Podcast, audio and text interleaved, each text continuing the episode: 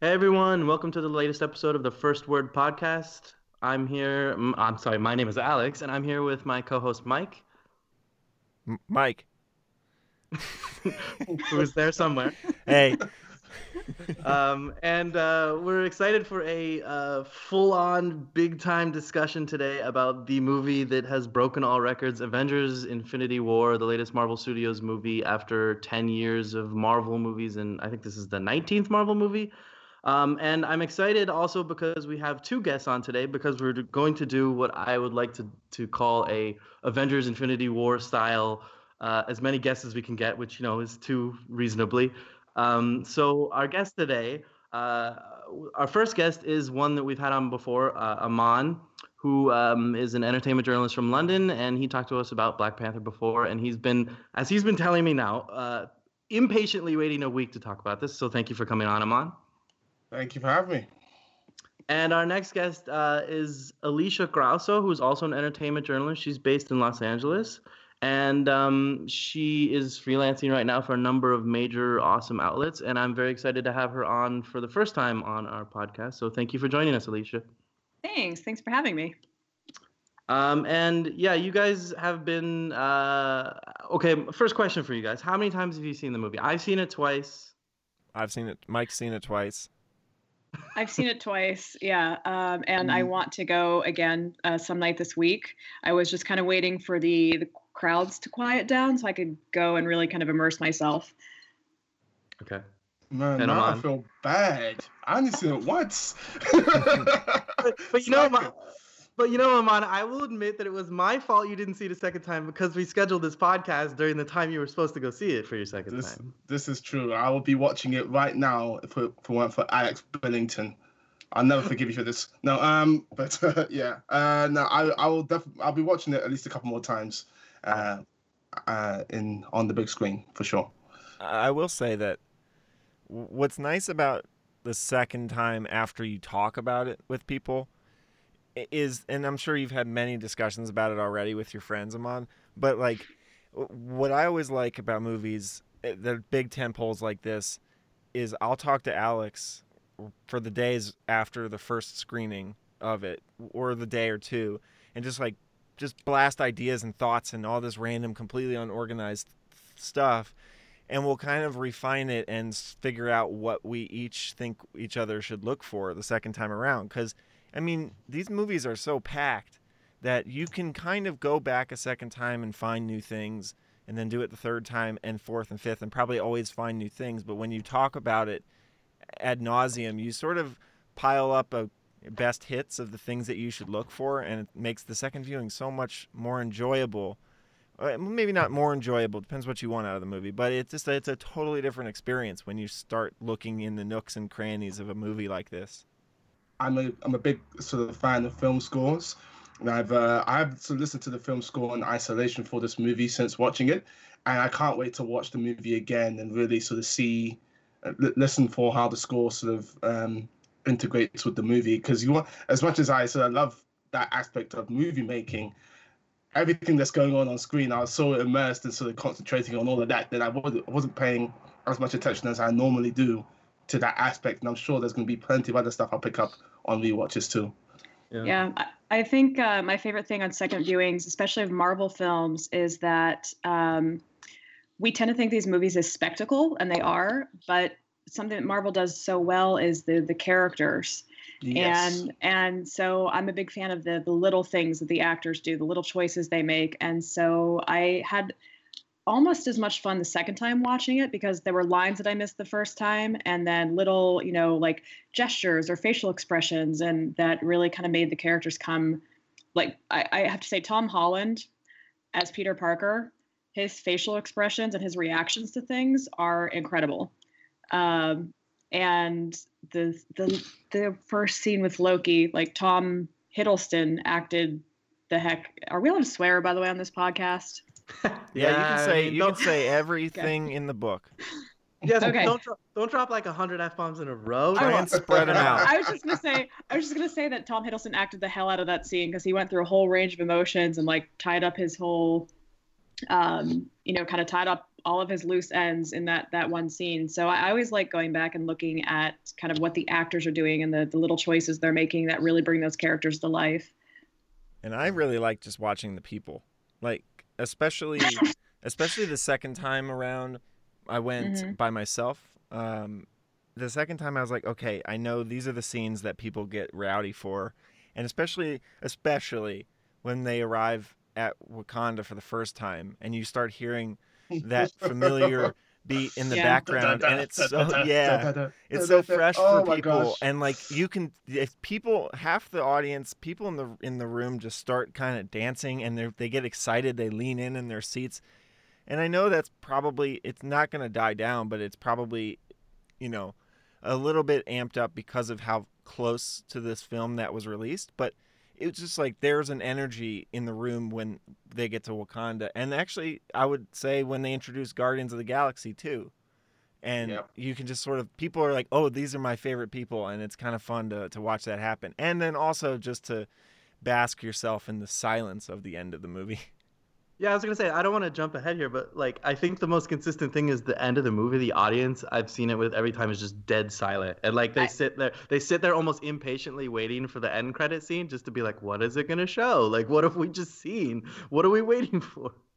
I have been to every single Marvel movie in theaters opening weekend, some more than once, and I have never been to a Marvel movie. And this is kind of consistent. So it's a sentiment I'm seeing like all over like Twitter and stuff. Is Yeah. that there's never been a Marvel movie where people have just been silent walking out like everybody's like in their own heads just like processing what they've seen or just up in their grief and just trying to like make sense of it all Yeah, well, I mean, the, the movie uh, has got some interesting touches in that regard. I mean, I think this is the first Marvel movie that I can remember.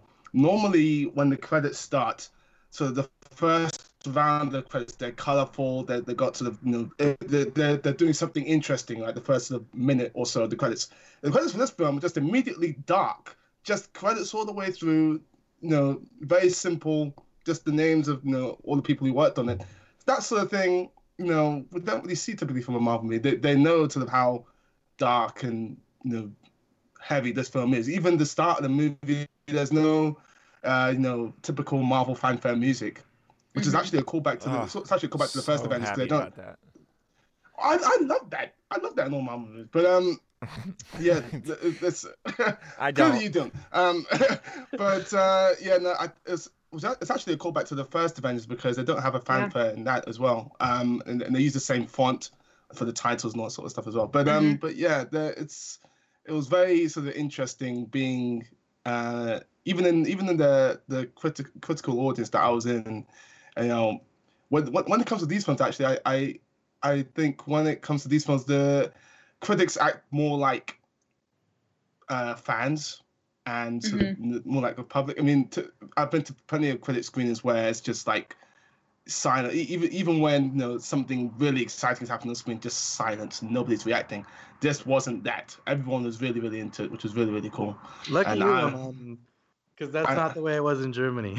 but Oh what? No. but okay, but you're in Germany though. I lived there Oh. for a year, and Germans are very different in how they know, view their movies. It's it was a very weird experience seeing movies there for like a year. I was like, come on, you can. Well, I oh, you're all been- German. Okay, cool. No one, you're no, one, very no one had any emotions at all, and I was really What? sad. Like, I know, I was not a cheer, not a clap, nothing. Oh my! I would have been the loudest person in that room by I know, I far, wish I and I wouldn't have cared. I wish I would have seen it with you, Amon. I, I, I, I should have gone to London and seen it with them, but no. Yeah. I, you could have been my I plus one. actually, I actually got to see it uh, at the El Capitan here in Hollywood. So same place they had the premiere and everything. So they had all the props, all the stuff set up, and it was you know preview night, and they were like giving stuff away, and it was like cosplayers, like people were. I went with a group of 19 people. So we rolled deep, and it was a madhouse because it was the same place it premiered, you know, right in Hollywood, and you know the Disney's theater, and so it was it was amazing, but I missed a fair portion of the lines because I, I just couldn't hear because everyone just did not stop cheering and screaming and like hollering the entire time or like just being super thirsty. Like we had a ton of thirsty. Like the minute Bucky showed up, you heard like Yeah. all these women and like a bunch of guys like, yeah, boy, you know, like and so like cool. Oh, that's how this is gonna be. Like whatever. I'm just here for the ride. Now, people, people in my lives, we, I mean, obviously, I went nuts for when, when, when they went to Wakanda. Oh my goodness, I was doing. I think I did the Wakanda Forever symbol about three times during the movie. Um, and um, I mean, we're gonna get to it. This, I mean, I've I've talked to Alex about this already, but when Thor and Rocket and Groot landed Wakanda, and when Thor just God, decimate, I went nuts. The entire cinema went nuts. It was, oh, it was also one of the best sort of cinema experiences of my life. It was so awesome. Um, but that scene in particular, again, I'm skipping ahead, but that scene, it's it's Infinity War's version of the circular shot in Avengers Assemble, and the film knows it. It's the only time where Alan Silvestri's theme is really, really beefed up. And again, I've been I've been waiting to see that Thor for seven years. Yeah. It was worth the wait. It was, oh, I, They- it was amazing. They all leveled up their powers a lot. too, and that Yes, was really everyone thing leveled up was great. to see. The only one that the the only the one character that I've ever gotten like kind of mad that they've never really fully explored his powers, or like they kind of started to in like the very first Thor movie, is Loki. I feel like they've always concentrated more on his character than his powers, but it they've never fully explored like how powerful he is in his own right.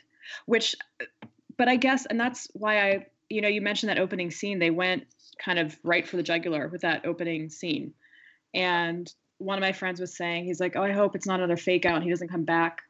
You know, for like he the last couple times he was supposedly killed, and I said, "Yeah, but I don't think he is because what better way to show that Thanos is the ultimate big bad than to kill the unkillable god.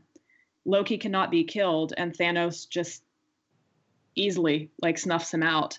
And and it's a god saying to another being who wants to be a god that you'll never be a god, and then he kills that god. So like it's it's a whole layered thing that I don't think there was any other character that he could have killed necessarily that would have had the same kind of symbolic impact hmm. right from the start. If, you- if you're already if you're already listening to this point of the show, you know we're already going to be discussing Sorry. spoilers. But no, no, no, no, it's fine. Honestly, this honestly, is a, this is a full on because somebody- obviously My yeah. bad. if somebody's ready to commit an hour and a half to uh, a podcast about Avengers before they see Right. it, I don't give a shit if they didn't realize there were going to be spoilers. Plus, plus Loki's the first. Uh, no, he's the second death. So he's in the very Yeah. like opening scene Yeah. anyway. but um, Oh, and I loved. I mean, but he had like, and give them credit for knowing the character so well and and and giving them enough time because again that was just one scene but man that was a hell of a scene for Hiddleston like his exit scene. He covered he tied up every loose end with uh accepting Odin as his father accepting that he was a Jotun you know with grace instead of anger for finally being the one to save his brother. And then also the callback the we have a hulk line like that was just so Mhm. well timed. and it was so great that he was the one that finally got to say it. So it was like there were like half a dozen different things that came full circle and that loop closed for loki.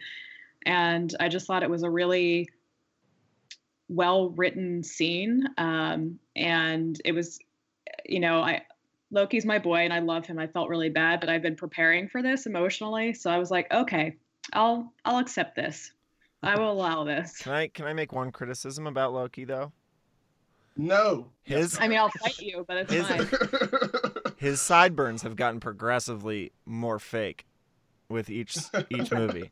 his his hair yeah remember when he just had like the kind of the shorter like kind of slick back hair in the first thor movie and then he's Right. just gotten like yeah he- The he's, sideburns he's like look like the the next movie Velcro. he- he would have looked like yeah the next movie he would have looked like uh, his character in only lovers left alive i feel like and at one point in Thor: the dark world when he was all distraught after frigga's death he kind of did so i was like are they using the same wig like what's what's happening Well, Well, well, I- one of the things that that sort of spurred this converse, this part of the podcast was whether or not we'd all seen it multiple times. And before we get too too into the movie, um, Alex and I have been talking about this, and it's something we're just kind of curious about. Well, first of all, um, uh, Amon and Alisha, what formats did you see it in? IMAX. I did not see it in IMAX. Uh, El Capitan does not uh, offer an IMAX, and then I went again, just like I did a movie pass, and just went to see it normally. But I, the next time I go see it, I want to see it in IMAX. I think. Okay. Well, it'll be interesting to to get your perspective since you'll see it now in IMAX after this conversation. But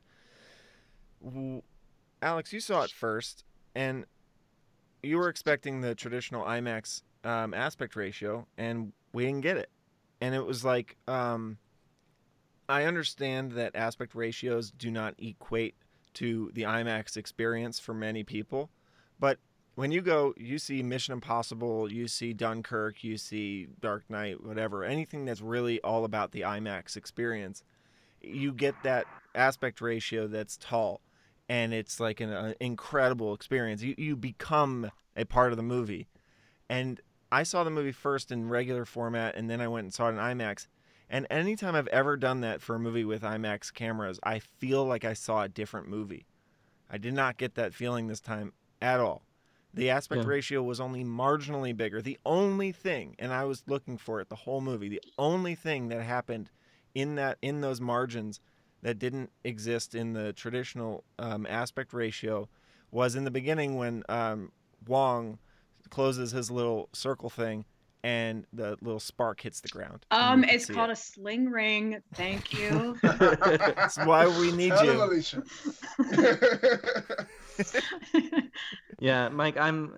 This is I, yeah. I just want to get out of the way because it's like I hate to rant on this, but um, uh, like it, it's just because they kept like marketing it as the you know one of the first or possibly the first film shot entirely with IMAX cameras, and I was like, okay, great. This is like I love IMAX full on format. Like if that's what you're presenting, give it to us. And I guess the full format is like one four three to one.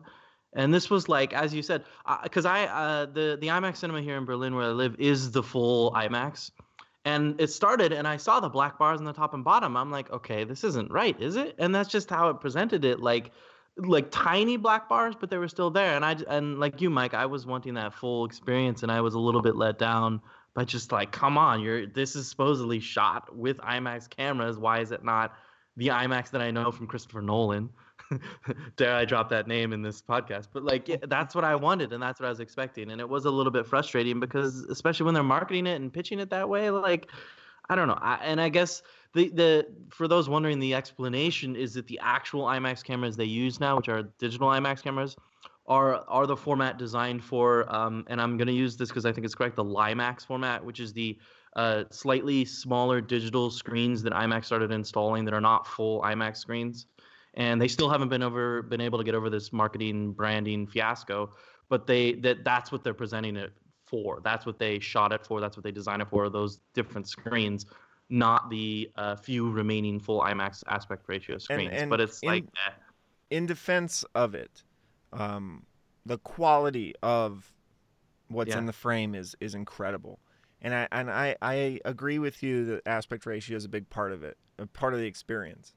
Um, to me, sound is equal to that experience. IMAX theaters are only second to the Dolby Atmos experience, and y- you know when you watch the screen, there's only a very small percentage of people who actually care about image quality, but I do. They're called film critics. Well, film critics and filmmakers, right?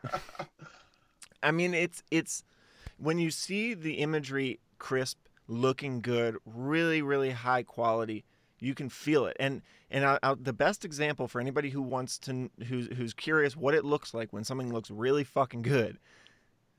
This the moment when the uh, when Vision's gem explodes is shot on what seems to be high speed cameras, phantoms or something, and it looks so good. And Mm. uh, on top of that, you know, you just have all these details that are included in the framing, but I I wish that it was the tall aspect ratio. It would have been cool. It would have felt huge, but uh, you know, I, I I'm not too upset about it, but it would have been nice. What uh what cameras did they film this one with? Because I know they made a big deal with Guardians of the Galaxy 2 about being the first feature film to be shot on the the new red cameras. And I thought Guardians of the Galaxy 2 was like the first one was just visually gorgeous. Um, and I thought I, I Well, they use the something ARRI. with inf- okay because something with infinity war that i was surprised by is sometimes when you have movies uh tent poles where there's just so much going on especially when there's so much cgi it looks uh muddled like the action can get really kind of hard to follow on the screen. And I felt like there was a lot of clarity with this, and it was just really crisp and, and clear. Um, so I was really kind of pleased with how they managed to lay the action out so that it just didn't kind of become like just a kind of muddled blur on your screen, but you could still follow individual. I, I don't know if I'm explaining that correct. Am I making sense or am I just not making sense? I know what you mean. the yeah. general like um um what's it oh shit the um the long frame that gets squeezed in uh, anamorphic yeah. the the anamorphic look is Yeah. like traditional and you really get that blurred edging and you get these kinds of interesting feel but it's really more reserved for intimate and indie kind of films but when you think about like they use the ARRI 65 millimeter well it's not millimeter but it mimics the millimeter uh, framing and so they didn't shoot it in IMAX format they shot it with IMAX cameras and that's a very different thing and so it's really all about like latitude and lighting and and exposure and stuff which makes for a better experience but is much less tangible for people who aren't already looking for it I, I do find it to be always very interesting to talk about these things because while people don't generally care, they know the difference. And I think it's to be expected of a movie like this that they use a camera that's never been used before. But it just was a harder sell than to say, like Michael Bay saying, I'm shooting on handheld 3D cameras, check it out. Or, uh, you know, uh, whatever, IMAX 70 millimeter from Chris Nolan and stuff. One thing, one other thing before we now, you know, hopefully we'll quickly get into the movie itself that I noticed that I really want to bring up. that pissed me off was Oh boy. Um Stand back. was and I by the way, Alisha, I'm not usually this combative, but I'm not getting good sleep this lately. is you've seen me on Twitter. This is not combative. I'm like. By the oh, way, you're- you you're just pleasant. followed me on Twitter, which means that you're not focused, okay? I need you I need you in the game. I'm a woman. Uh, I need you I'm in a the woman, game. So I can multitask. I don't know what you men do, but I'm a woman, so I can multitask. well, I followed you back while I was talking, so I feel like we're on the same page. I saw that. um and I just realized that, uh, Amon, I just realized that we've been following each other for ages. I'm like, oh, wait, okay, yeah, I do know you. We do follow each other. But- you wish me a happy birthday on Facebook Yeah, yeah, yeah, yeah. No one, no one just followed me. I'm sad. you're old I've news, been Alex. following you. I know. Um, Th- That's it. Continue. So so there's a scene, pivotal scene. Gamora's talking to Thanos right before she gets thrown off the cliff. Spoiler. Uh, by the way, there is somebody in the room who has not seen the movie who doesn't says he doesn't care, but um, and it's uh, the guy recording the audio from my side. Well, I am judging Ow. them because how can you not care? he has kids. I've- um, I- when um, when Gamora's having that conversation, there's a, a moment where her hair is like blowing in the wind, and she's having a very impassioned mo- moment where she's really just giving him all she has emotionally, and her cheekbones are erasing because of um, some kind of lackadaisical CGI moment. They just is literally just disappearing because of the the masking was not done very well. And I was really distracted by this. It was very odd. And I was like telling people about it. Look for this, please, because I can't believe my eyes. And Look for this so I can ruin this scene for you too. well, yeah. Uh, well, I wasn't. I was trying not to tell too many people, but but what what ended up happening was I went to the IMAX movie and it wasn't there. So I don't. I I need to find out from somebody else if this was my imagination or like for some reason a different delivery of the film. But I did. Nobody else notice any weird like moments like that happening. I thought the I- CGI was damn good, actually. Yeah, I didn't. And normally, bad CGI is something that really takes me out of a movie. Like I, the one scene that uh, kind of made me cringe a little bit, and I think this is just a. He's my favorite, but I, a superhero. But I think it's just a problem with his character in general. Is um, Spider-Man, the scene where he jumps out of the bus and he's swinging across the water. I thought that scene was really. I didn't like the CGI in that scene. I just thought it looked really fake and insubstantial.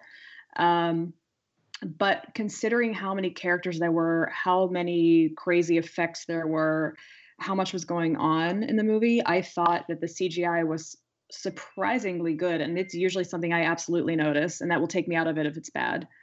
I thought Yeah. the CGI was pristine, and especially coming off the back of Black Panther, where the CGI was so-so in many respects. Um, I thought the CGI was pristine. Iron Man's armor looked slick and you know very cool. Obviously, the CGI on Thanos was incredible.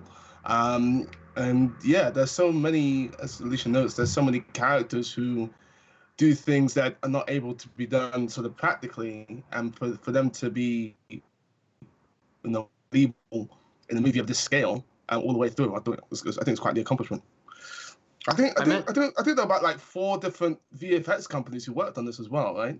It's Yeah, I mentioned that on Twitter. It's like it's like all the major VFX houses. ILM, Mm. Weta, um, Double Negative, and Framestore all did work. And I would love to see like a, a full on breakdown where, like, I Absolutely. imagine.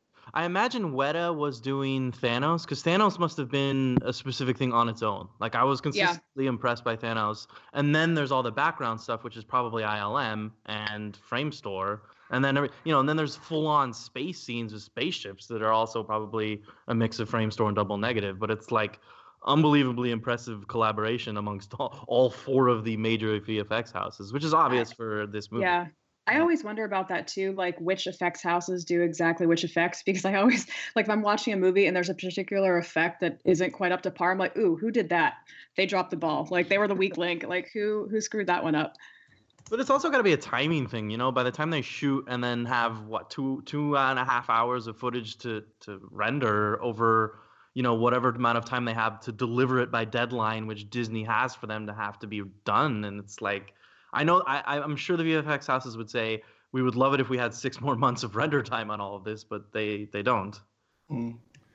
Well, I was thinking halfway through my comment, I'm just gonna delete this part because um, I realize it's kind of petty and dumb, and no one else would care. But now you guys had such nice things to say about the CGI No, Mike, that I'm gonna a keep good, it. That was a good comment.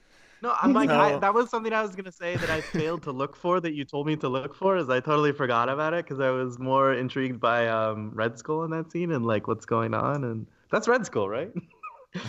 Yeah. Yeah. No, leave it leave it in because this these are these are the reasons why people come to this podcast. They come for the hard hitting facts For and and Mike's, the truth. Mike's hard criticisms of, of Yeah. tiny Mm. CGI moments. Well, Um, yeah. Well, it's by the way. Speaking of Red Skull, Skull, I was like, I had forgotten about him, as probably everybody did. When he was talking, I was like, holy shit, they got Werner Herzog in this movie. I love it.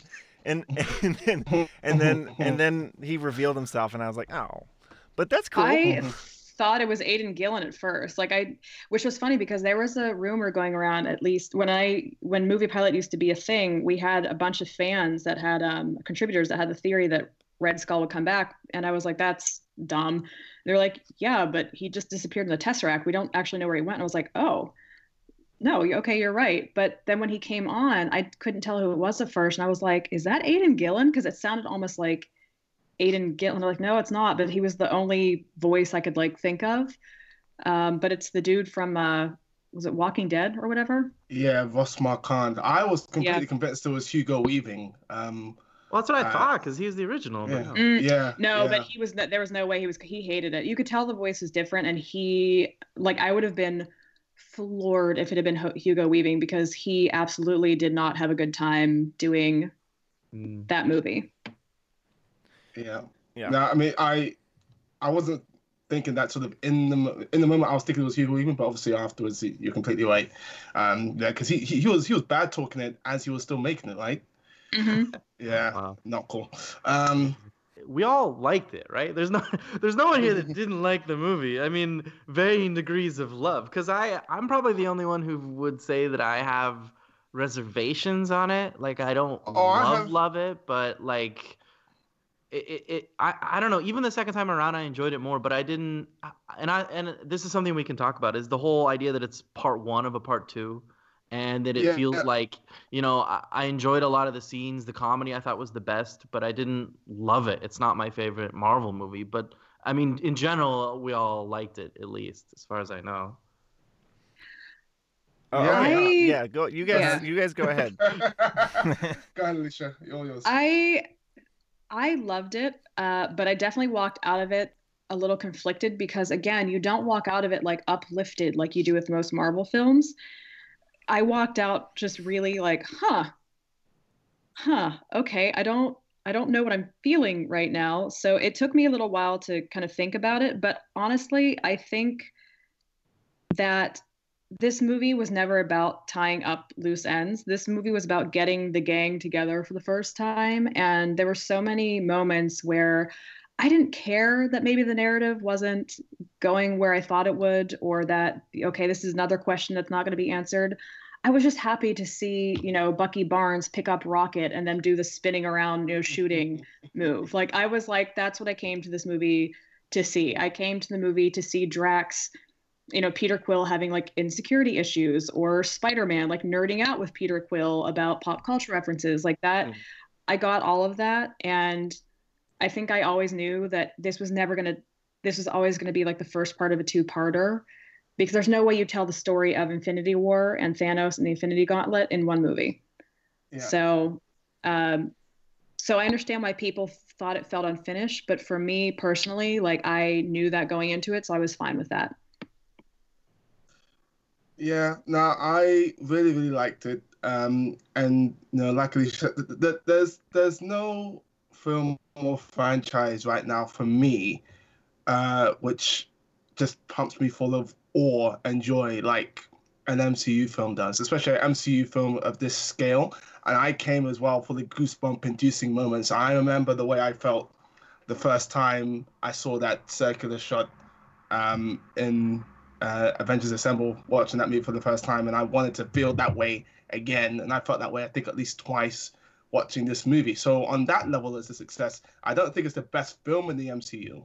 Um, and again, I do have my reservations on it, um, similar to what uh, Alisha alluded to, um, because even though sort of the deaths of the, some of the characters in the final 15 minutes, which I'm sure we're going to get into in more detail, they are impactful in the moment. You know, as soon as the credits start rolling, you start to think, you know, the critical sort of, you know, and um, knowledge and the and, and also the knowledge of sort of, you know, future Marvel movies starts coming like, okay, well that guy's coming back and this guy's coming back, and that sort of nullifies how you're feeling about the final 50 minutes after you watch the film. At least it did for me. Um, but I really, really enjoyed it. I can't wait to see it again. Um, yeah, it's, it's, just a lot of fun. That's what I uh-huh. always. That's what always gets me, is the the idea that a movie can't kill somebody if you know something beyond what happens in the movie. And we can't change that fact. We can't change the fact that we all know Spider Man has a movie, Black Panther will have a sequel, Doctor Strange, all these people are going to come back in some other movie.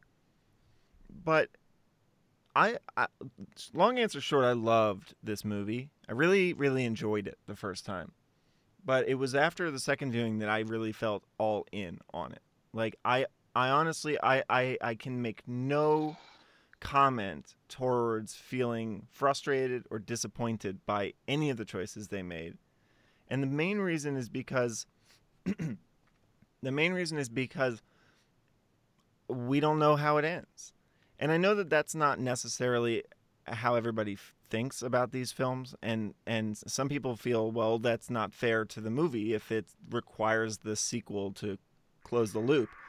But i actually feel like uh, my experience was was improved was better by the fact that i was left with that sensation you only get with television. This doesn't happen in movies anymore. They don't leave cliffhangers. It just never happens. And the fact that i know that these characters are not dead, dead, dead, dead, it doesn't change anything for me because I never saw them as people that were going to die. Like I, you don't see this in cinema. It doesn't happen, and it's not because they don't have the, the balls to do it. It's because it's not it's it's not necessary. People love these characters. So if you're going to kill a Cap or you're going to kill an Iron Man or you're going to kill a character who obviously these are the ones that didn't quote unquote die, why not create a new way of doing it? Do an alternate universe where they are now there and we are going to move on to this one, or or or put them in some kind of other situation that hasn't been done before. Because honestly, killing characters is boring to me. It's not exciting. Ooh. It's it's like it's it's actually more predictable than it's more predictable than what I think they're gonna do with this, and I and that's why when I went after the first viewing, I went back and I watched Doctor Strange. Actually, no, after the second one, I went back and I watched Doctor Strange, thinking I feel like there's a lot in that movie that is um, going to really define where the Marvel universe is going in movies. And I actually, I really strongly believe that now. And we can touch on this a little more later because the question was, did you like the movie? And and, Might go and- straight to the end. and I did. And the reason I liked it was because although people watch The Last Jedi and think, "Oh wow, they they bucked the status quo. They did it so different." I actually thought this did the same thing in a different way. It, it it, it was very unpredictable to me in how things went down. We never saw Iron Man and Captain America in the same room, in the same scene. They're not together in the whole movie. And the way that they balanced all these different places, and instead of having two characters fighting here and two characters fighting here 80 times, they had 80 characters fighting here and 80 here, and gave us moments that everybody wanted. Like everybody wants an all-female Marvel movie. That's what they. That's what we all we want to Yes. see that. And when when they go in that trench and they have this this beat where you're like, where the filmmakers are like, take a look because this is all women fighting right now, and everybody in the in the room feels it too. There's like this other excitement that happens, and then it's a kick-ass fight. Like everything they did, they nailed it, and they did things that people wanted, and then they did things that people didn't expect, and I think they satisfied every craving that anybody had in this movie, including killing people, just not the way people wanted it. I think people didn't quite fully get that, yes, there's a new class of Marvel superheroes that are up and coming. You have Black Panther, you have Shuri, you have Captain Marvel's on the way, you have uh, Spider Man, you know, uh, the Wasp, Ant Man and the Wasp, even Doctor Str- Strange.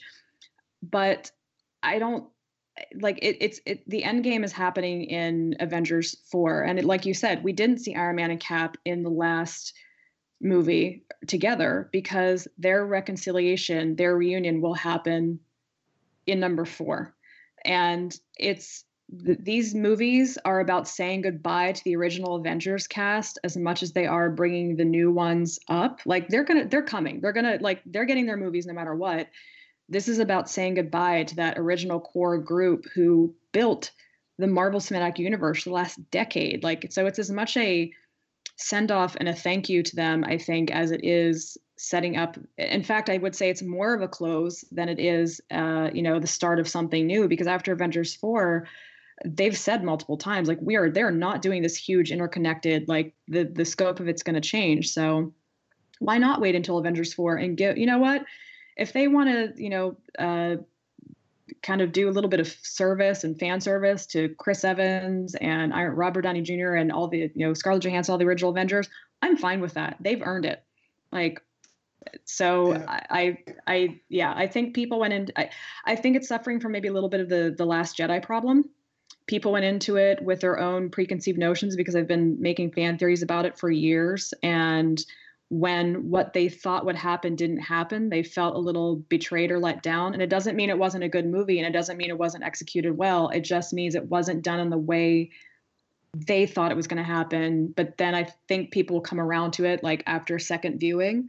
Um, I had a friend that did this. We walked out of Last Jedi the first night. He was like devastated. And I told him, I was like, I think if you go back and watch the second time, you'll like it better because your preconceived notions won't be in the way. And he did. He was like, You're absolutely right. He's like, I loved it this time. And I feel like that might happen with this movie. Yeah, no, I I agree with all of that. Um, just I think Marvel played into it a little bit with their trailers and sort of the teasing of sort of big Yeah. confrontations, that sort of stuff. That's the thing which is a little bit frustrating. And also, you know, I went into this, you know, finally Avengers with, with all the sort of cop outs that Marvel have done in the past, the the sense of finality. Um, I did think we were going to get at least some of that with this movie. Um, so the fact, I mean, again, I, I agree with everything you just said about sort of waiting until Avengers for me. I love these characters as well. I want to see as much of them as possible. I'm going to miss them when they're gone, etc. But I was expecting, now I went into this expecting at least one of the big guys to go. Um, so get maybe you know when I watch it a second time, you know, now that I know what's gonna happen, I'll, I'll, I'll you know, that that won't be as much that that that, that won't be as much of a problem for me. But yeah, But I can I, just ask I, you? I a- wanna, can I ask you a question then? Look, like, how would a character die that would make you feel finality? Because even Gamora's death could very well be reversed in some way and should not be. Should because look, uh, plot the plot the implementation of the plot in someone's death is probably the only way I can think somebody's death would have value and finality. It, Yeah, the actual least- death is irrelevant. The way they die. But Alisha explained at the beginning how, how Loki's death was very nicely uh, and and smartly written and executed as a nice finality for his character. And of course, that's a more minor character, but nonetheless, like that they can do it. And Mike, I know you have Iron Man as a as a point of contention, but sorry, I wanted to let Amon continue because this question was for him. Well, Alex, this was where you and I butt heads. I mean, Only in brief discussion, but yeah. yeah, but like I, I think about what the movie was uh, about, and I see the frustration. Look, the I think what really pisses people off or or gets them confused or frustrated is the fact that those deaths they did not see that those deaths coming. When they kept hearing throughout the whole movie half of the universe is going to get wiped out they were thinking innocent civilians. No one's thinking oh shit that also means half the people i'm looking at are going to get wiped out. And and i and i so i think until they started seeing them fading away it, it was it blew their minds. And and then i think the silence and the reactions of the characters is just all so new and so fresh and different but also very poetic and beautiful. And that's why i'm so happy they did it this way. Because yeah look i would have been pumping my fists if thanos like chopped off captain america's head and held it up Jesus. like like Yeah. braveheart or Dude, something Look, put that you know- in my mind. Whoa, too much.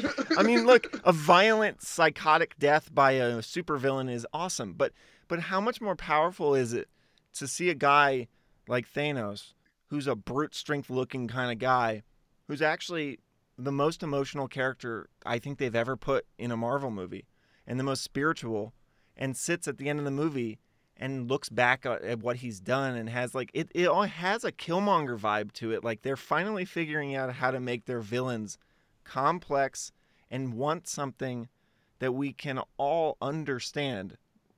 We don't have to relate I'm- to it, but we, we Can we understand understand it. genocide though? What? Can we understand genocide though? Genocide is is is one way of, of putting it, uh, and accurate, but but but I don't mean to say I don't I think conflating understanding something with just Right. understanding why he thought it was good. And that's what we Yeah. don't get a lot in movies. Like he really thought he was creating balance.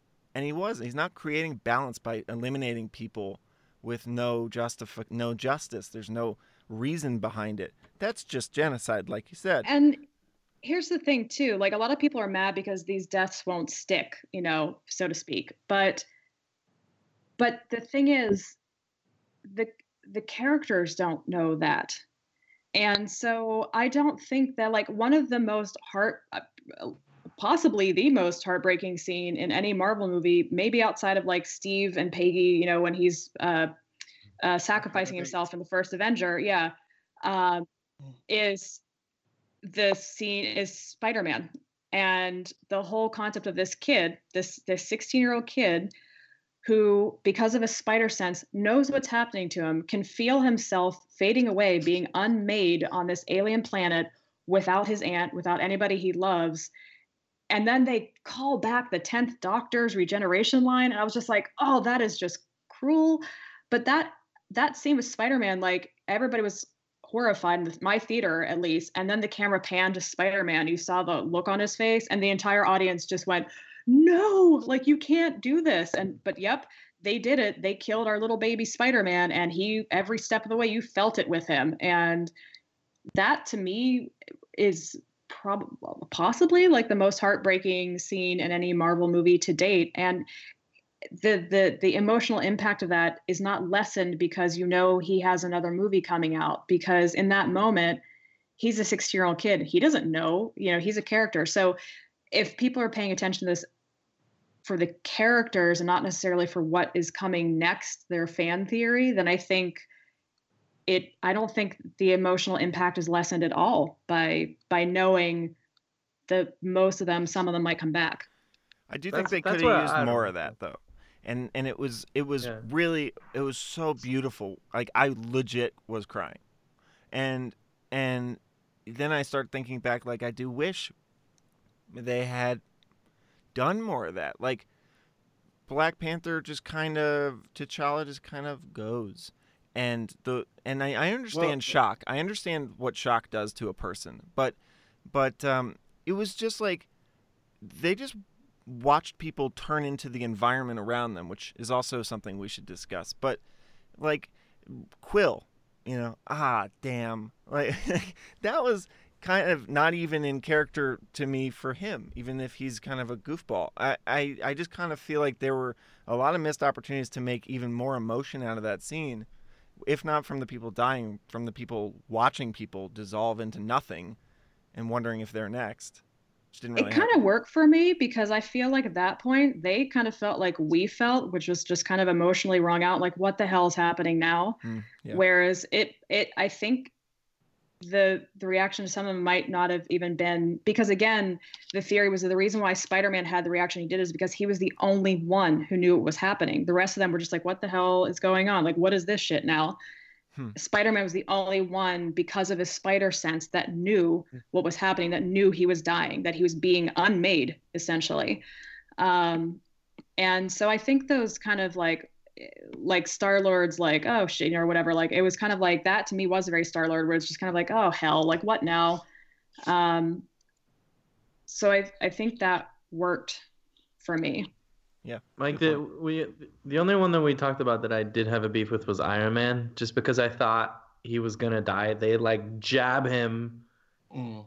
and he's so close, and he's like coughing up blood, which then the next scene he doesn't have, and then you're like he just sort of is alive again, and I'm like, well, like, and I and I I think what sort of frustrates me is knowing that there is going to be something in the next movie that deals with all of this in some way we don't know. Like Iron Man could die in the next movie and he hasn't yet and they needed him to continue. And like even in the idea that they needed uh to have Iron Man there for Spider-Man to like hug him when he's giving his final lines was like uh, you know it was like I don't know it just it that was the one that bothered me the most cuz I felt like I almost felt like they had written it for him to die, and then somehow in the last six months of editing, we're like, no, we can't kill him off yet. No like we need him for something. No, I know, no. but I, I know, I know, but I'm just saying it felt like that, and it, I it, it was it bothered me the tiny bit that way, and it, you know, that's why it's hard to discuss because, and, and that's what's weird about this is is like. We almost need to have the same four of us on next year when Avengers 4 comes out to have the same discussion about what has happened since and what that movie shows and what we go through there and how it affects our viewing of this movie. you, you, you, you don't want to see the cog behind the machine as you're watching the movie. Yeah. And I think you just get a tiny little bit of that. I think for the most part, you still get the the, the, impact of like a Spider-Man dying thanks to uh, in no small part to Tom Holland's great acting um, in the moment.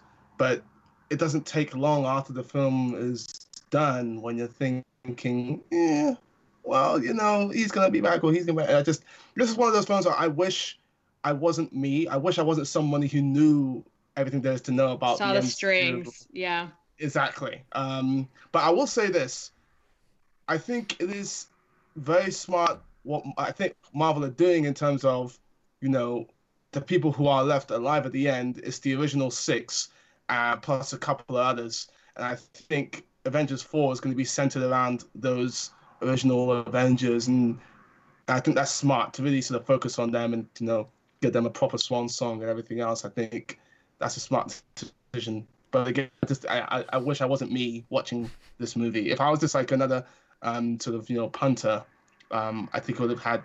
I know it would have had a lot of a, a big impact. Uh, Given what we know, is um, is Gamora's role? What? Why did they not send her off too? It felt like an odd thing. It stood out to me the second on the second viewing. What, Why- what do you mean send off? why? Why Gamora is does it does not go? Look, I think we can all agree they probably didn't actually just put all the names in a hat and pick out half of them and then kill those people. There's obviously very thought through reason why the original crew is here and the others are not. If you know, um, which we can. I'm not sure. I'm not sure what you're asking here. Okay, so Gamora. I'm mean sorry. I she guys, I'm sorry. I said Gamora. That's not who I meant. What was the blue girl? Nebula?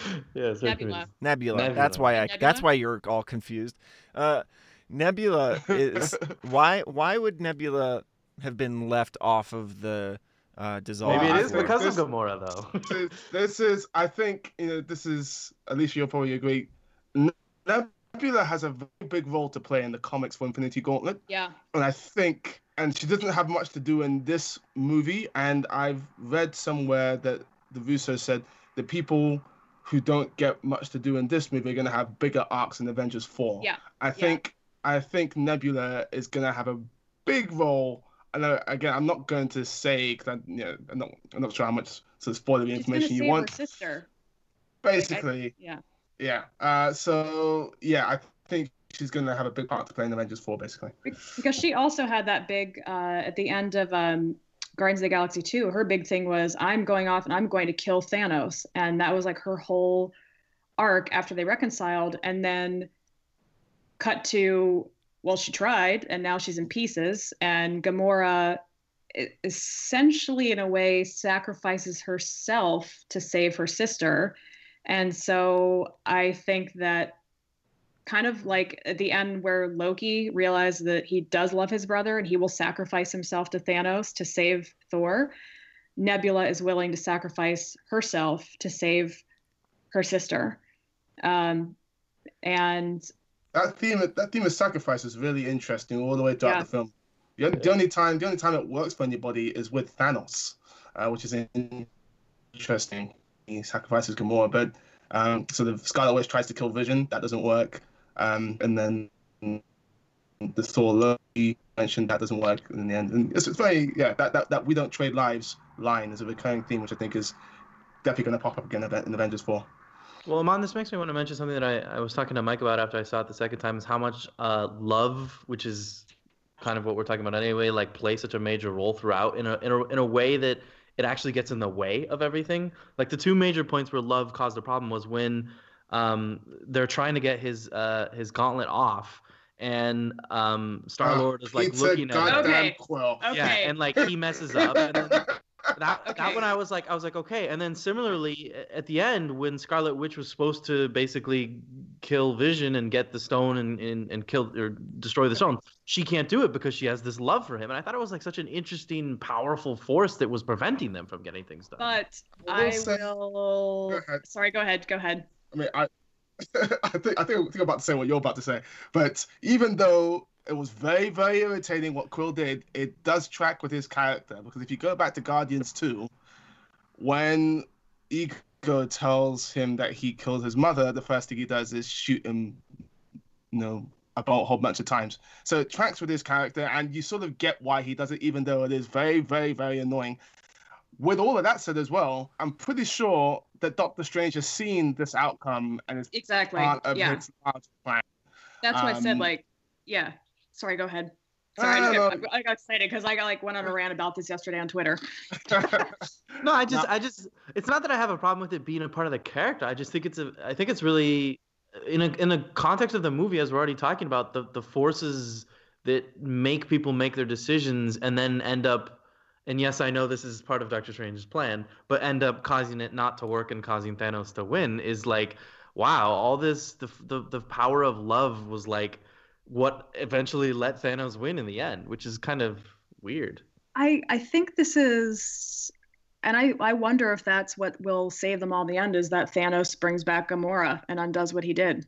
That's what I feel like. Um, but this is what it makes I think Marvel movies work, even the ones that aren't as good.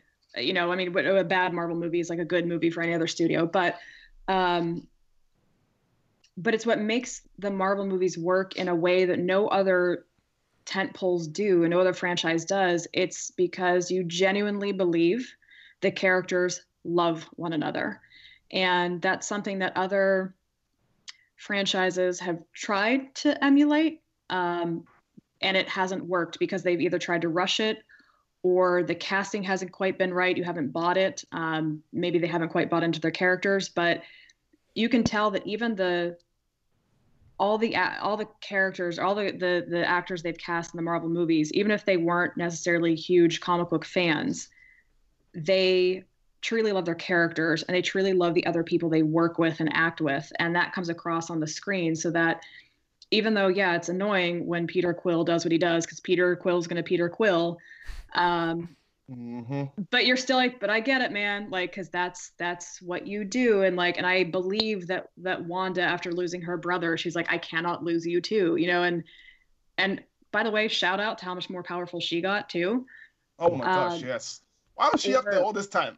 yeah or like thor like thor just like oh my god, I can't like, get enough of that family moment. yeah thor like bereft at losing his family and even rocket raccoon who you know after Guardians of the Galaxy 2 and being accepted in Yondu, like even he, you know, this callous, you know, asshole Rocket tries to comfort Thor. I mean, he screws it up horribly, but he tries, you know, and and that's something I don't see in any other franchise. It's it's that the genuine love I think that happens uh, on and off screen that that carries through, and you you you give a shit about these characters. You care what happens to them, even if what's happening to them isn't maybe narratively as tight as it could be.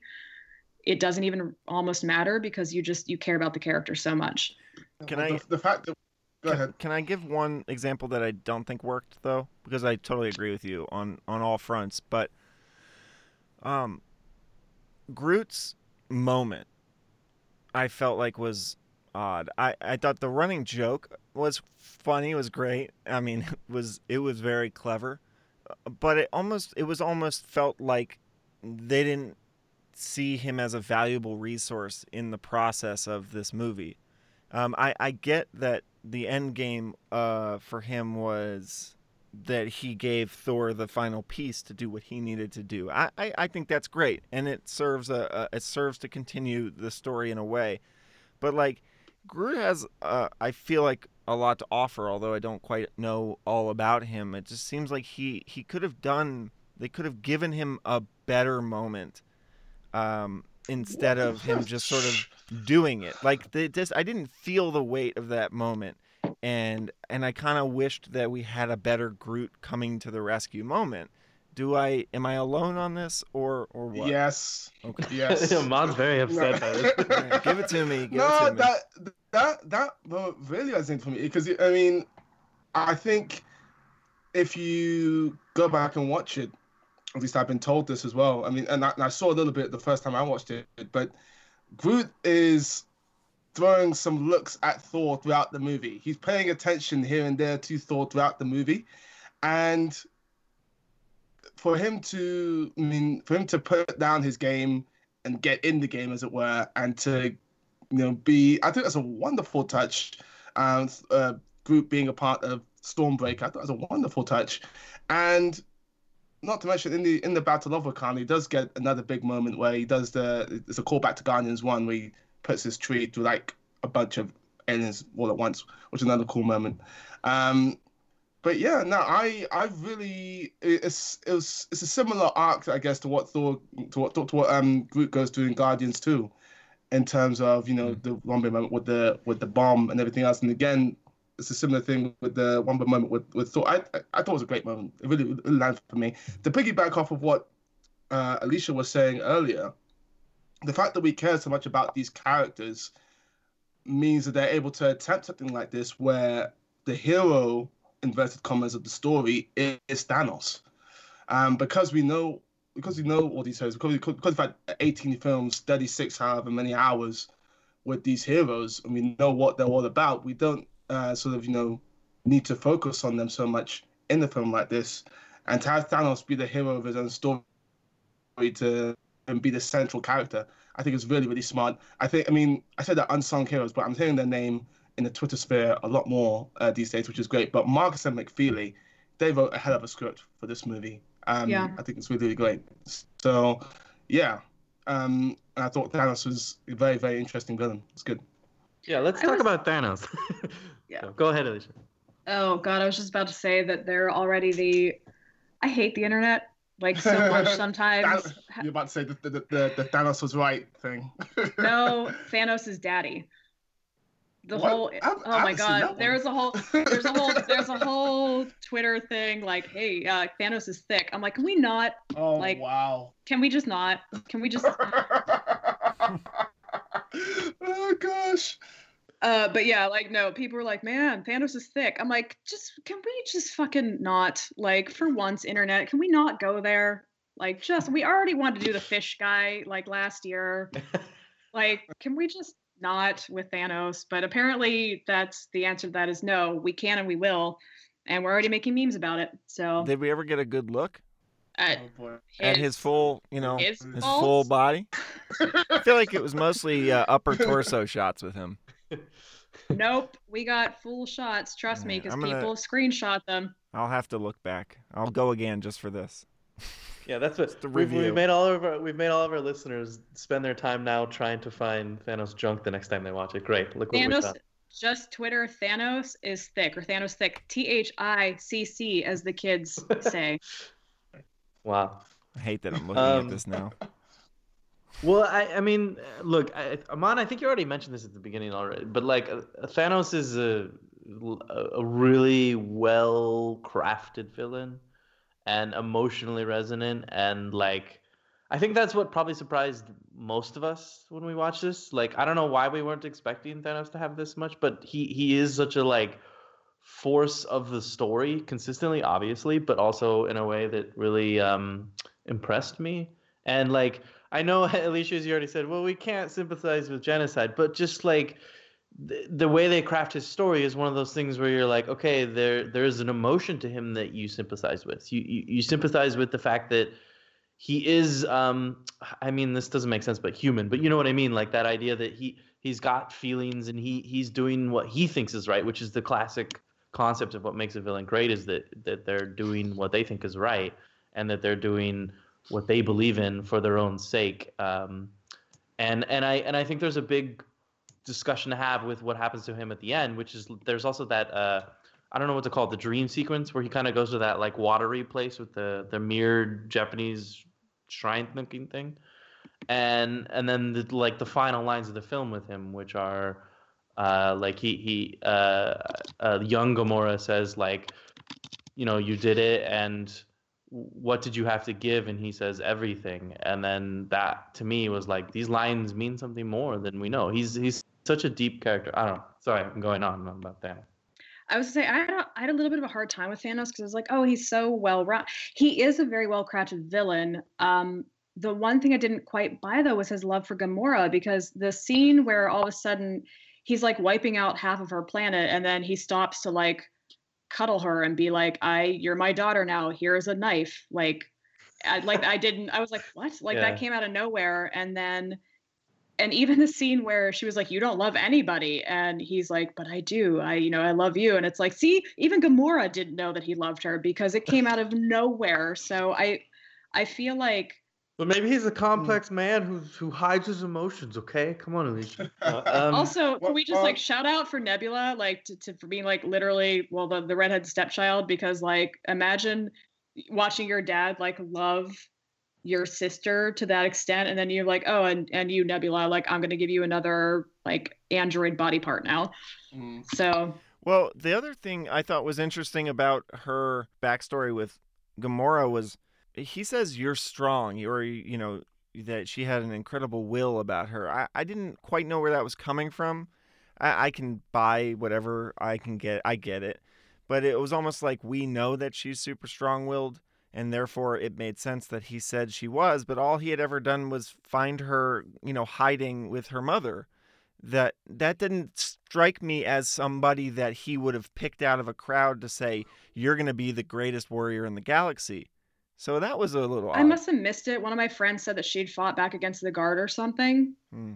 Um, and I was like, maybe I missed that part because I was looking somewhere else on screen or whatever, but it just wasn't made really clear to me. So that scene. Yeah.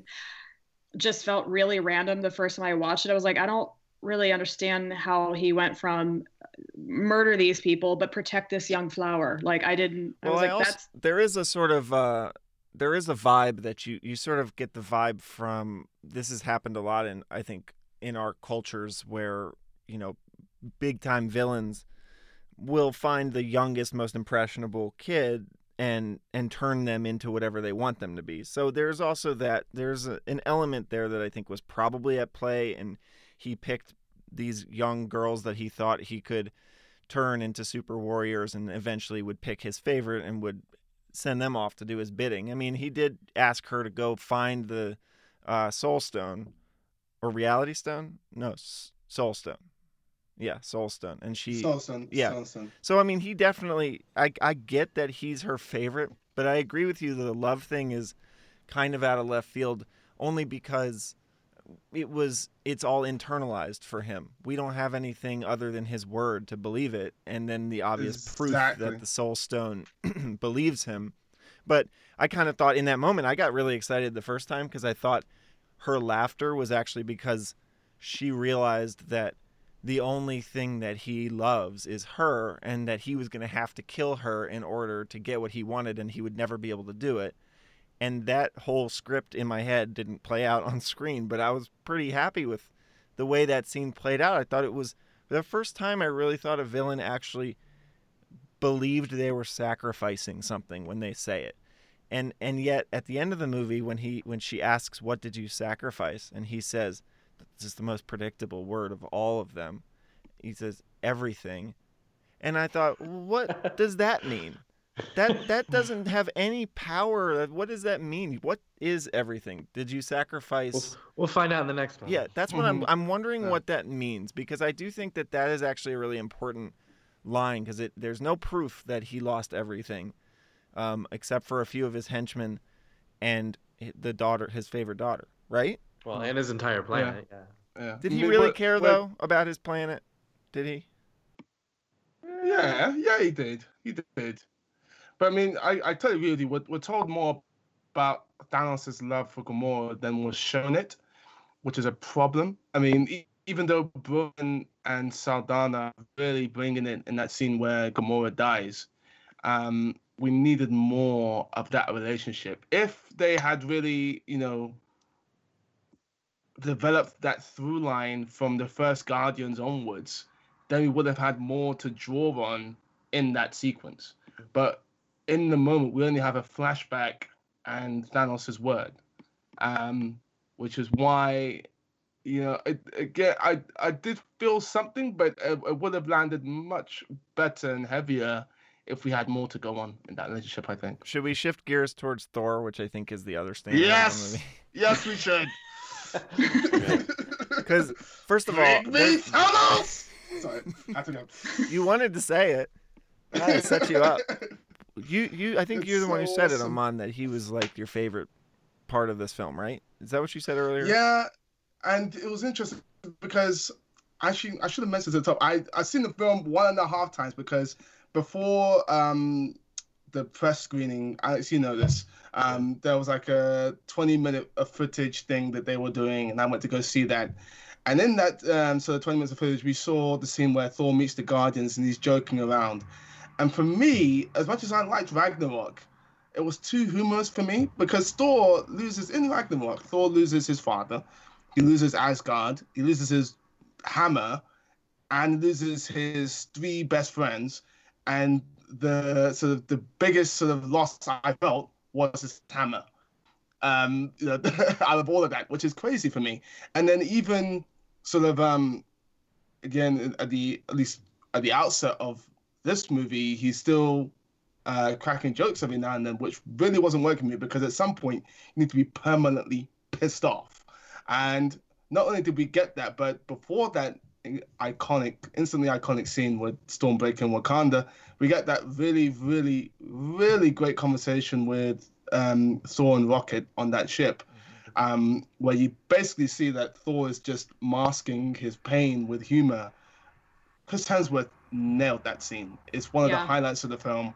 Uh, he absolutely brought it, and that really put Thor into a whole new context for me. Um, so yeah, I'm really interested to see how they're going to tie up his arc in Avengers 4. But he, for me, along with Doctor Strange, funnily enough, wa- was Strange and Thanos, I should say, they were the MVPs of the movie for me. The, I mean, I, I, I mentioned it a couple times, already, but that that scene with Stormbreaker and Wakanda is just so cool. It's instantly iconic, and yeah, it's uh, it makes you it puts it into context in terms of Thor and other movies, in terms of his power level. Because I've always thought this guy is a god, and it feels like he's being nerfed. Um. In this movie, you know, he, he, he unlocked God mode. yeah, they've awesome. They've all been nerfed a little bit. I feel like. but I feel like there's no character that really has had like a glow up the way that Thor has had the last few movies. Because honestly, out of all the Avengers, other than Hawkeye, because sorry, Hawkeye, um, he was my least favorite. Like, I don't even really love the Thor comics. I just found him to be a really boring character. But Marvel's managed to do the thing that you they've managed to take characters like Captain America and Thor who could be really boring and one dimensional and they've managed to find the right actor and strike the right tone to make them really endearing and for Thor, it's that sense of humor and relying on Chris Hemsworth natural uh, humor. And I thought he was great in this movie. And that scene with Rocket, like you said, like you're just like, oh man, like okay, he really is feeling this, and and that the death of his brother is the one that's hit him harder than any. Um, so he was great but I, I think probably my other favorite character and i'm such a stan so everybody i mean whatever uh, is spider-man like i think tom holland absolutely nails that role. And he sometimes marvel humor can feel a little bit out of place a little bit forced. I love the humor in marvel movies. Every so often i feel like mm, okay like maybe we needed to go play it straight there then have another quip. But i feel like Tom Holland as Spider Man brings a levity and an innocence and a purity to the movies just by how he plays the character and not because he's trying to make jokes or like make quips. He's just, um, he's kind of a breath of fresh air. And I, he was so in over his head in this mm. movie. Like, half of his though i laughed aloud at the one line where um, they're on the planet and they you know Mantis and Drax uh, are standing there and they're like, Iron Man's like, what are you here for? And, or whatever. And Mantis like, we're here to uh, take, what is it? Kick names Kick and take names ass. And take ass, yeah. and then, and then it pans back to Iron Man and Peter Parker just... and Peter Parker just like looks over at Iron Man like, I don't, I don't know what to do here. They're so weird. and, um, or like the scene where he sees Mantis for the first time. He's like, oh, oh God, don't lay your eggs in me. And he's like just, you know, frantically shooting webs at her and he's freaking out that she's going to put eggs in him. Like, I love that he plays like such a kid and yeah. you know, and he nails it. Like when he's swinging through and he's like, I got you, I got you. Sorry, I don't remember everybody's names. You know, like, sorry. Yeah. Like he's just so endearing every time he's on screen, even in the little things he does in his reactions that he, I'm so excited to see this kid play Spider-Man for the long term because he's, he's so good and he's so endearing that it's impossible not to watch him in scenes against these gods and these adults and these billionaires and not root for him because he's just such a kid and he's so in over his head, but he's trying so hard and he's just like the little, you know, Labrador puppy of the group that's just super eager and like ready to get in there and help however he can. But you but you also starting to see the seeds of the man he'll become, the one who will always do the right thing and the one who will not leave someone behind. And I really I'm just really excited to see how he uh, evolves over the next few movies. And I, I thought the most two things to go ahead. I'll be quick. I, I thought the most compelling thing about him in the film was um, also the moment when Stark Stark was like, yeah, "You're an Avenger now." You know, Stark doesn't I care. About to say this. yeah, okay. Like Stark doesn't Stark doesn't care. That doesn't mean anything to him. But this kid has been wanting this his whole life, and he got it, and he was like super excited, really like a kid. And then he had that that moment that was all Tom Holland, where he was just like you could feel him saying to himself, "Oh, okay, well, I guess that means I got to be a man now." And he, you know, he puffs his chest up and he looks very serious, and you just sort of, you just feel good for him because he's a kid. I was saying the music is really working well in that that little moment too. There. Mm-hmm. Also, I was, I was going to say that you know we haven't mentioned it yet. Only in the movie which has this many crazy things do we not mention this right at the top, but Iron Spider arms, guys. Yeah, the awesome. Waldos. Yeah, and he cool. finally got four. And he got four of them instead of three, like they originally started the comics, which always annoyed me. so that's comics. I assume that was comics, but is that is that something that they can like Is that a one-time deal you think, or do you think that becomes part of his character now permanently? Well, I don't. I don't think after the Avengers movie, I don't think he's wearing this costume again. Um, No. at least for a while. So, yeah, we'll see it again next year probably. But Yeah. other than that, no. He, I mean, he kind of wore it for a brief time in the comics, but then it kind of got destroyed. And actually, actually, where he wore it was Civil War. Yeah, And he, it was he interesting because himself. Oh. They they pulled that storyline in for Homecoming, where uh, so he was working for Tony Stark at the time, and then Tony Stark makes him the Iron Spider costume. But what Peter discovers is that Tony has bugged it basically to collect all his data just in case he needs a way to neutralize Spider-Man. Peter turns the tables on him, and he hacks the uh, the software and puts his own software in, and like disables it. Um, and then uh, things go down, they go poorly, and then he ends up fighting with uh, Iron Man and breaking his arm, and then running away, and then Punisher. It's a whole thing.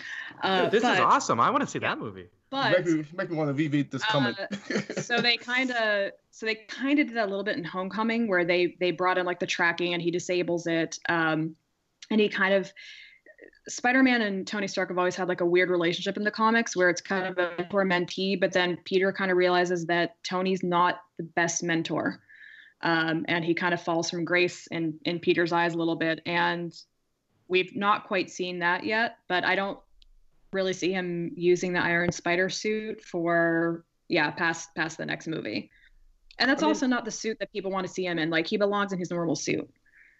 I did think the legs were cool, and that was kind of my thought. Was like it was such a like the appearance of them was almost like a casual throwaway, not throwaway, but like a it just they just pop out, and then the scene just continues on, and then he uses them from that point on. And I thought like this is a major kind of thing with his costume, and it made me wonder like, do we get to see more glory with this? Will it continue on because it was so cool? And yes, he uses them effectively throughout the rest of the movie from that point on. But I mean, I, I like a- a lot happens to Spider-Man in this movie that makes me wonder if it's going to continue on into his next movie. And it obviously has to in some way, but at the same time, like like when is that all going to hit him? A- And you know, is that going to be the next movie? Is him just sort of like again like the first or like Homecoming, realizing like, oh man, I went through all of this, but now I'm back to the friendly yeah. neighborhood Spider-Man. Well, Well, I think Tony dies in Avengers 4, and Yeah. Spider-Man, the Spider-Man sequel is going to be dealing heavily with that. I think so. Um, Spoiler. No, I'm kidding. we don't know. We don't know. No, I think I, I I agree that that should be the plot. I mean, if you want to if you want to give this kid a chance to really mature in his sequel, give him give him another death to experience because we didn't give we didn't give him that in you know we didn't give him that uncle death scene that we always see that matures him. So he's not actually experienced that yet. He's still a kid. But I- I mean, that would be a cool. That would be a really cool choice. I was gonna say the the one thing you were talking about the arms that bothered me a little bit. I wish they had let it. I wish they had done a little bit more like the comics. Uh, that moment where his arms, um, uh, the Waldos, their the little legs are called Waldos. They kind of unfurl for the first time. He he puts on the Iron Spider costume. He's in his like hotel room and he's talking to uh, Tony or whatever, like on the phone, or Tony's leave like a voice message and he puts it on. He's like experimenting. All of a sudden, you see, whoomp, and like all of a sudden, Spider-Man, the panel, he's just gone, and his voice is coming from the ceiling. And then it cuts to like the next panel, and he there's like legs. He's like, "What the hell?" Like he's like, so it scares the shit out of him. Um, and Tony is just like cackling because he knew that that would happen. And you kind of got that a little bit in the movie, but I wish they had let that moment rest for a second. But Yeah, he was so busy and like moving that I wish that they had they had done a little bit more like the comics. I, I, I want to talk about Hulk a little bit. I- If, if that's all right. If you feel like if you want to add one more thing about that Spider-Man um, thing, I was for just going to say one tiny thing, not necessarily about Spider-Man, but just about. I wish you would have gotten more little grace moments like that. Like the a number of significant characters who are visiting Wakanda for the first time, and there's no real comment from any of them about it. Mm. yeah, Like I would have really been really intrigued to have seen what a Falcon, what a Rhodey would have thought about entering Wakanda for the first time. Them being, you know, the only really other significant black characters in the MCU, apart from sort of all the characters introduced in Wakanda and Black Panther. So yeah, I mean, this movie obviously does- doesn't have doesn't have room for stuff like that, but um, I would have appreciated uh, grace moments like that. But even but even vice versa, Amon, like Shuri, I was hoping she would just like you know, geek out about all those cool people and cool tech and just things. And it was just like, yeah. We still need a Shuri, Rocket, Tony scene uh, in Avengers 4. That would be amazing. Three Masters of Technology. Oh, gosh. Give it to me now. Um, Peter Parker just yeah. running around going, "Oh my God, that's awesome! You, have, you that's awesome!" So, so Hulk. Okay, I'm fairly certain this is obvious to everybody in this conversation, but it wasn't. It wasn't obvious to some people I had spoken to on why he didn't show up. I I think um, it seems like that opening scene was a huge moment in Hulk's story arc throughout these movies because he's never been yep. beaten before. So they give him that boxing that like boxing moment where the first time you get knocked down, you're never the same. And he got he got his ass kicked by Thanos, who straight up baned him. And in uh and he won't come back out because he's scared to fight now and and I feel like that's a really intriguing storyline that gets really pushed to the back of every conversation about this movie and I, I can't think i'm very curious of how that's going to change the whole conversation moving forward with the hulk and obviously it will it will create a nice moment when he finally does come to but I, I thought that was a really bold choice especially given the way they marketed the movie and just straight up put him in that um, slow mo running scene in the trailers to make people think That's... Hulk was in the movie. And like there are so there are so many trailer shots which are in this movie. It's actually insane. Um... Uh, the cynical part of me too also noted like as I'm watching the movie, I'm like, oh, this is also an excellent way to give Mark Ruffalo more FaceTime. Yeah. yeah. yeah. I'm just saying because he spent almost all of Thor Ragnarok as the Hulk, and so I imagine there's probably something in his contract. He's like, I'll do these, but at some point I need to spend the majority of the movie like as myself and not as Hulk. so I imagine that's it just kind of dovetails nicely with the narrative. But mm-hmm. I also want to say that there's probably something in there that has to do with giving him more face time before he goes out of the MCU and with his yeah, contract that, and everything. That does actually that's a great way to naturally get him out. So he's just like a a defeated character as opposed to they won't come back out and then he gives up on it. That's that's that's a great idea. I think that makes total sense. It also sense. gives him because we've seen a lot of character growth with Hulk. We've seen no character growth with Bruce Banner. So in two ways, this makes Hulk have to have to really have to like like nut up at some point for the first time in his life. And then two, it also gives Bruce Banner that extra burst of confidence because there's that scene he's like, fine, I'll just do it myself. And now Bruce Banner knows he doesn't have to rely on Hulk in a physical fight. He can do it too because he's mm-hmm. always relied on Hulk. So they're both kind of hitting these walls that they have to push past in this movie. So I think it's setting up interesting uh, character development for both characters where we've only really gotten just the one to, to this point. So so do we have any theories about Avengers 4 and how they will actually go about this. Maybe there's something in the I... comics, maybe there's something you guys know, or then there's just the obvious guesses and theories. I will say this, um, not a theory, but I believe, at least I think that Avengers 4 should start with people disappearing from the wider universe. Yeah. That would be a really sort of big thing to sort of, you know, really underline the scope of what Thanos has done. Um, because we only see we only see it uh, a small bit of it. We only see that the significant heroes that we're following disappear. But seeing people from Xandar, if there's anybody left on Xandar, disappear. Seeing people from nowhere disappear. People with uh, planets we visited from with the Guardians and with the Guardians and other movies, seeing life from those uh, planets just disappear into the ether would be, I think, a really chilling way to start Avengers 4. Kind of similar to what they did with Terrigenesis on Agents of S.H.I.E.L.D., but on a much, much bigger scale. Yes. Um, yeah. So I, I agree. And, and specifically, you know, with actually running back on the on what's going on. I mean, like some people will think, oh, well, they just have to get the time stone back and they can reverse it. Okay, well, that is one way of doing it, but I think Marvel's thought this through a little bit more than that and are going to work hard to surprise think, people. I think it's gonna it's gonna tie definitely into Ant Man and the Wasp, um, and obviously Ant Man and the Wasp they're going into the quantum realm where time is a non-factor. So I think that's definitely going to have something to do with it. I think Captain Marvel, obviously, there was a there was a comment I me- I read on a website earlier, um, who said that when if and when Samuel L. Jackson comes back, obviously he leaves the film with mother, and if and when Samuel L. Jackson comes back, he should start with fucker. Yeah. comes back, which quite funny. Uh, um, but uh, I think Captain Marvel is going to be a big help in taking Thanos down. I think the beautiful thing, the, the really smart thing about Marvel, this movie, this is the best trailer for Captain Marvel. She's positioned as the savior of the MCU. She hasn't, hasn't had one single second of screen time, and she's already positioned as the savior of the MCU. It's, it's, it's just masterful, really well yeah, done. but I don't know. Um, Look, I'm gonna be the guy who I don't know anything about Captain Marvel. What? Why She's is she that? But why is she the one? Because that's what I thought. I got to the end. I'm like, okay, Captain Marvel. She's gonna save everyone here who couldn't Okay. I'll, I'll, I'll, Thanos. I'll, I'll make I'll make this real simple for you. Yeah, she's me- she's she's more powerful than the Hulk. But like from what from like what way? Because I, I guess I mean I'm gonna find She's out when the like- Captain Marvel movie comes out. she's but- like she's has like the power of Hulk and like the like blasty blast of Thor. And she Uh, can like- fly. She's easily like her power set changes the game. Yep.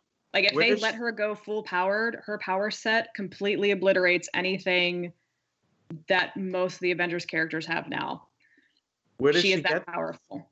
Save for Thor, maybe. So so quick Maybe, yeah. backstory, quick backstory for us. She's she's half Kree. She's Yeah. not full. Yeah, she's not fully human. She's she's like another Star Lord. Um, half human, half alien. And what's a Um, Kree? like Alien Creed. Bratton or like Uh, Ronan. Ronan the you want to take Accuser. like Apollo Ronan. Creed? Okay, so Ronan the Accuser and the first Guardians, the Blue Aliens. Who's coming That's- back? Captain Got it. Marvel. That's very helpful. That's- okay, good. That's uh, they were also all over the Avengers and everything, or uh, Agents of Shield as well. So she Okay. she's also really interesting too because she um you know everybody talks about Tony Stark being the like the big alcoholic in the in the Marvel universe. She also is an alcoholic.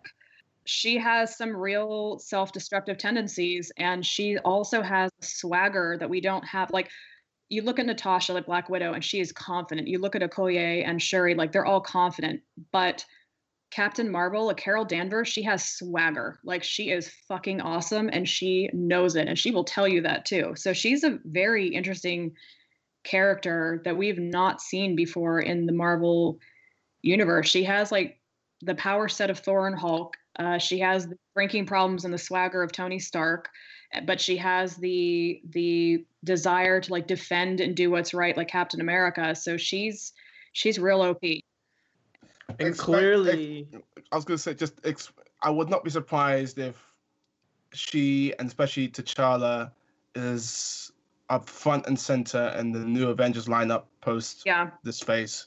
Um, I- it'll either be her or T'Challa leading the new Avengers. I was I was thinking that uh, Spider-Man i- is in a great position to sort of take the mantle for the earthly Avengers initiative idea from Iron Man, even though he's kind of not doing that He's anymore. That it would I know he's too young, but I kind of feel like there's something about the buildup of that character that he's going to assume a Yeah. leadership position that would be well beyond his years and that that would be a really powerful way for them to, to give him that role It'd be interesting, but they would definitely change that from the comics because he's a loner in the comics. He teams up with the Avengers, but he's not an Avenger.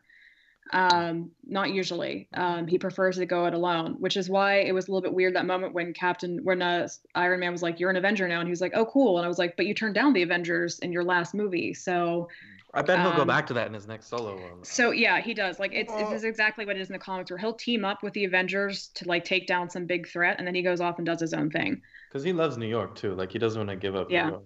I, I like I like the way that he transitioned into becoming a part of this movie and this team. Uh, in yeah, in Infinity War. I think I think it works. So what? So how how does the plot unfold in your eyes for them to do they it, you know do you see this as a reversal of what happened and they go redo it or do you see it as um, something that's going to rely on Thanos to to make the choice for himself? I mean, like how the hell are they going to do this? I think because I mean the interesting thing is when Thanos clicks his fingers, the gauntlet is screwed up. Um, now, what do you mean, Uh, Ahmad? in terms of the gauntlet is, you know, if you look at this, the the gauntlet, all, all it feels like it's like a one shot thing. But I think that the stones recharge. Then there's also the matter you have to take into consideration that we now know where the gauntlet was made, and there was a mold of it in Nidavellir. Um, so do the heroes do the store, etc., sort of go back and get that? Also, I mean, there's a question I have on that, the whole Thor and the Bifrost thing, but I'll come back to it. Um, so there's that too, and then there's a couple of theories I was reading online in that that, that suggested that Doctor Strange would go in astral form uh, to Ant Man and the Wasp and sort of tell them to be somewhere at a specific time, um, maybe to hide Oh. away on the Time Stone, um, as of as he gives it to Thanos, which I think was an interesting theory. Um, but yeah, I do think it'll be some sort of reversal. Um, I guess because I don't see any other any other way of them getting all the heroes back, and they are obviously all going to get the heroes back at some point. Um, so yeah, I'm. I think it'll have to it something to do with the recharging of the Infinity Stones, and then Ant Man and the Wasp, sort of opinion. Is there any precedent for the characters that did not die to sacrifice themselves in return for all the ones that were taken, and then so we have a literal swap, and that and that kills them Uh, all at once? We don't we don't trade lives, Mike. So this- I see what you did there, but yeah, This kind of ties in with a question I have about Cap. Uh, because it's not really it's not really like where I see the movie going because honestly I'm not even trying to think about where it might go because I'm just like you know what I'm just gonna let Marvel do their thing Yeah, they know. They know. yeah and Uh, now but- yeah, speculation to come. but But- what I wonder is there was a there was a line that that came from Steve Rogers at the very end, and it was this very small throwaway line. I don't think anybody really caught it, but I did, and I wonder if it is going to have a bigger part to play in his own story. Is he sat there after like Bucky disappeared and everybody everybody disappeared, and he just was sitting there very quietly by Vision's body, and he said, "Oh God." And I thought, and I thought, oh my God, that was the first time that Steve Rogers ever took God's name in vain. And I started wondering about that. I'm like, what happens when you're very devout Boy Scout who believes in God? You know, there's only one God, man. I'm pretty sure he doesn't dress like that, you know, or whatever, or doesn't talk like that, whatever. What happens when that man sees a creature come down and wipe out half the universe with a snap of his fingers? What does that do to your foundation? What does that do to his faith? How does that shake Steve Rogers? Because at that moment, I was like, oh my God, Thanos broke Steve Rogers. Like, holy shit, he broke Steve Rogers. And so I wonder if quietly and, and he's become, you know, Iron Man may have started out as the the the foundation of the Avengers and the MCU, but let's be honest, since Winter Soldier, Captain America has been its heart. Yeah. And so I think the last story is very much going to be about him and Tony. I would not be surprised if he and Tony basically made a suicide pact where they go out together to save everybody else because that is very much in both of their characters. there's down for that. so many that. there's so many massive moments to come in that movie. You got the reconciliation between Steve and Tony. You got the inevitable handing back of the shield, which is going to be a fist pump moment if there ever was one. Um, so yeah, it's going to be you're gonna you know Cap is going to say Avengers Assemble finally, which you know I might stand up and applaud myself. Um, so yeah, it's there's going to be a lot of really great Cap stuff in Avengers 4. I think I'm looking forward to it. I was telling Like, Mike this yeah. um, that I, I I would love, and I don't know if this is possible, especially with what you guys said. It's changed my mind, but I would love them to do a Back to the Future two kind of thing, where like they're going back and seeing what's happening and somehow adjusting it, like in a in a way where the scenes they've already shot for this movie they're replicating exactly in the new one to somehow play with and change in some way. That's what I would love to see. That would be interesting. I mean, we, we, we know, we know that we know there's going to be some sort of time travel aspect because we've seen the set photos unfortunately. Um, You but, you um, mentioned this, Amon, but what are the set photos? I don't want to like. Well, I do want to know. What what do they show? Amon, you've read up on this, right? You you've read up beyond beyond the set photos themselves. What the director was saying about that? that they that, that we should go back and watch Civil War because there's an Easter egg there. I think that's what they said. Yeah, and Wow. I and I I kind of Yeah. tracked that down. Did you see what that was about? I did not track that down. I did not see what that was so about. No. it's the barf thing that Tony has at MIT, where he recreates, he hi- hijacks the hippocampus and and recreates traumatic memories. Oh, interesting. So we don't know anything, obviously, and this is total speculation based on a loose comment that was made by people who are known to send people on breadcrumb trails. But, um, I mean, it's it's it's possible that they go that they do this time travel thing and go all the way back to the beginning of the Avengers when they break through, and maybe that's how they do this. But it it, also sounded like when you read some of the comments from Feige and the directors and, and everybody that it sounds like it's going to be a very different movie and then it's going to be on the surviving members to figure it out. So it's going to be more of a detective solving the riddle kind of movie that I think would make it a much more different experience and would allow them to utilize that technology in a different way but and maybe they're the way that maybe that implies that there are secrets hidden throughout all the other movies that will all put together solve the question of how you reverse this effect of what happened. Mm-hmm. Yeah. Now, I, I expect Avengers 4 to focus much more on the original six heroes and less on Thanos, and to give us more of those character moments for the final time for some of the characters that we've been craving.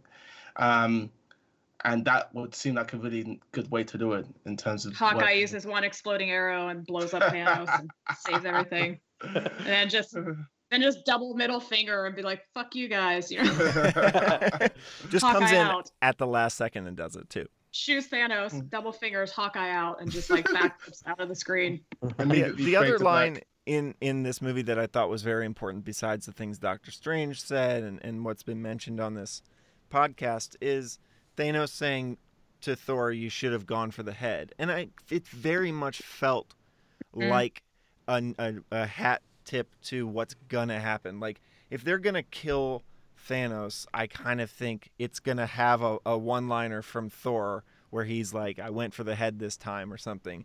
It, Yeah. it just it, it has that vibe to it, and I don't know that they completely recreate the exact events of this movie because that would be disappointing almost. But I do think at some point he has to chop his head off, and and that has to be how Thanos dies. It's only fitting. It's intri- It's intriguing because I've been wondering about this in terms of who deserves to get the final kill shot.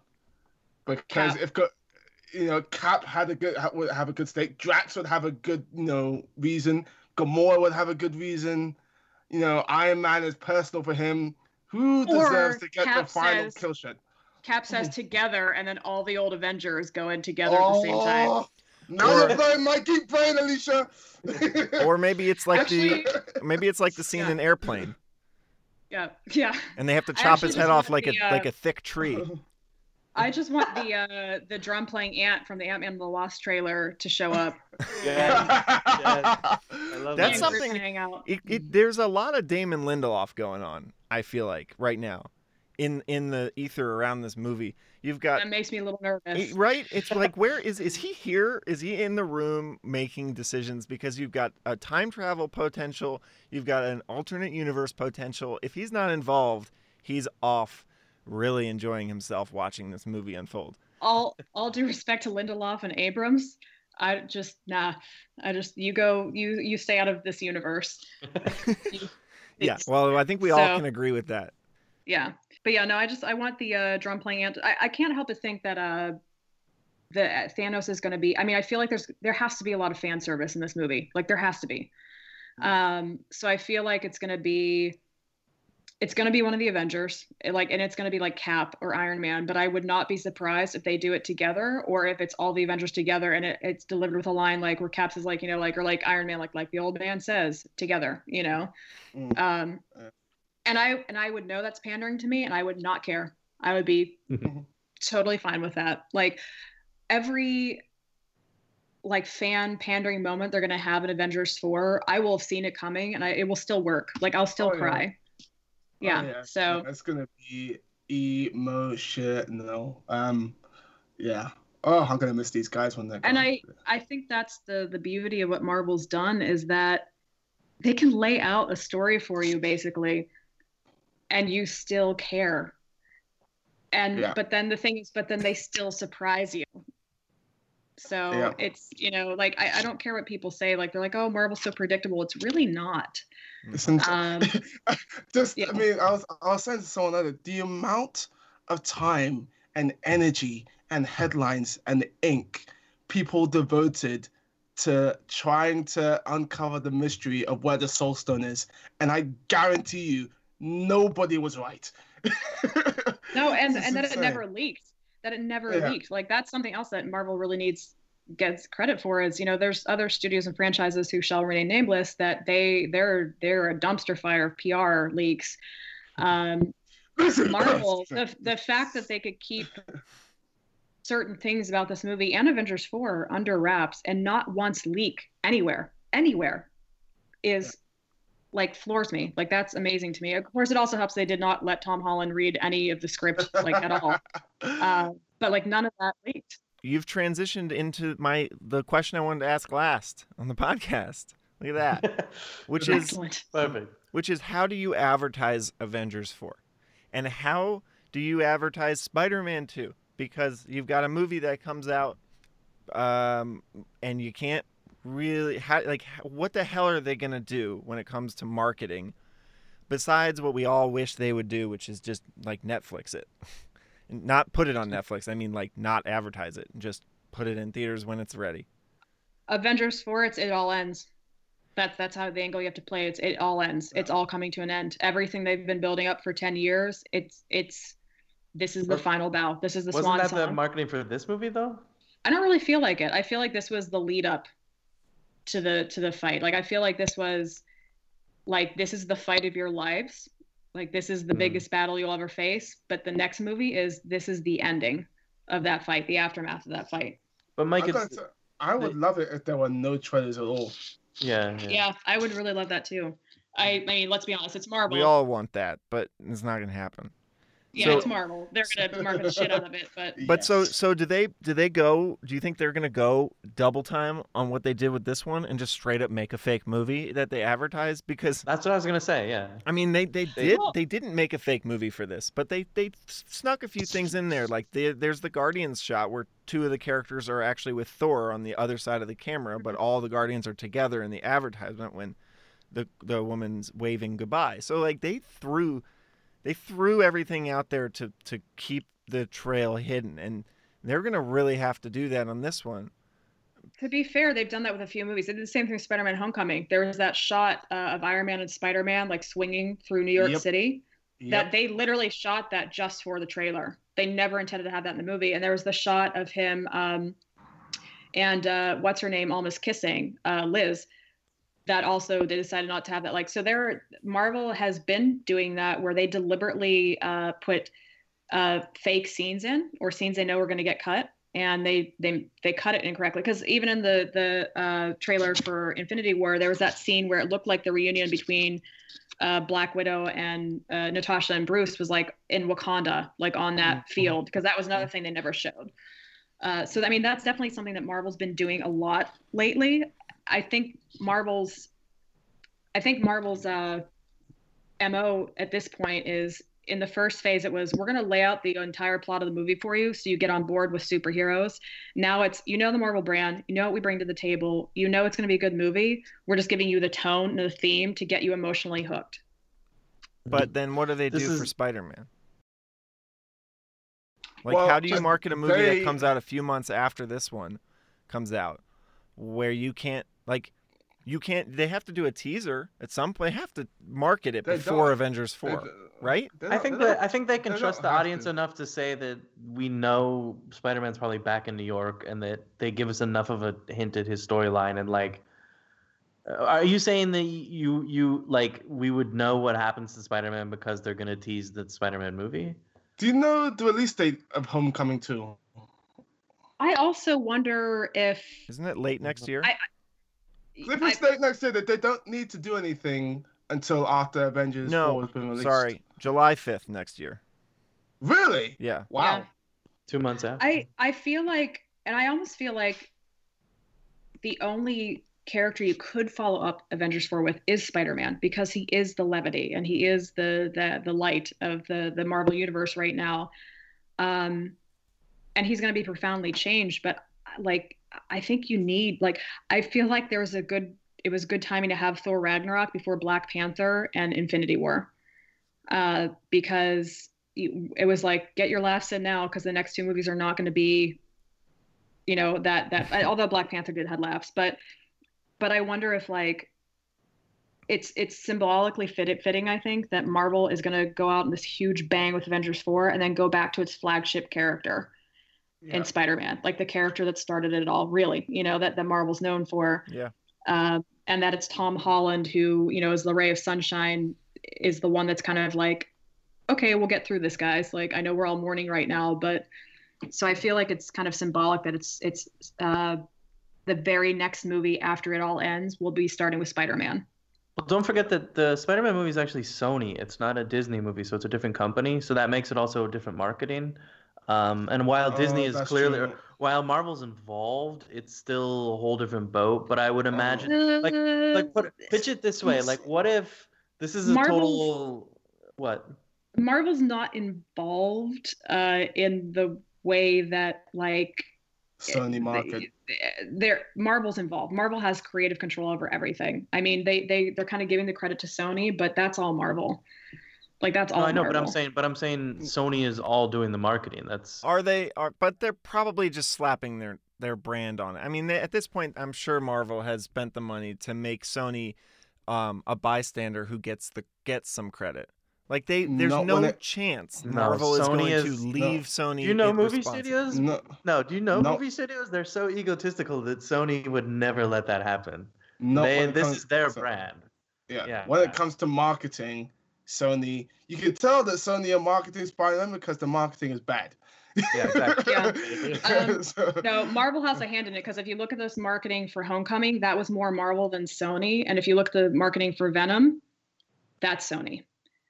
Although I will say the uh, trailer for uh, Into the Spider Verse is amazing, but That's That looks true. awesome. Marvel has way more um, creative control over it than than than you'd think because they they got Sony at a really vulnerable time, and so Sony kind of had to bite the bullet.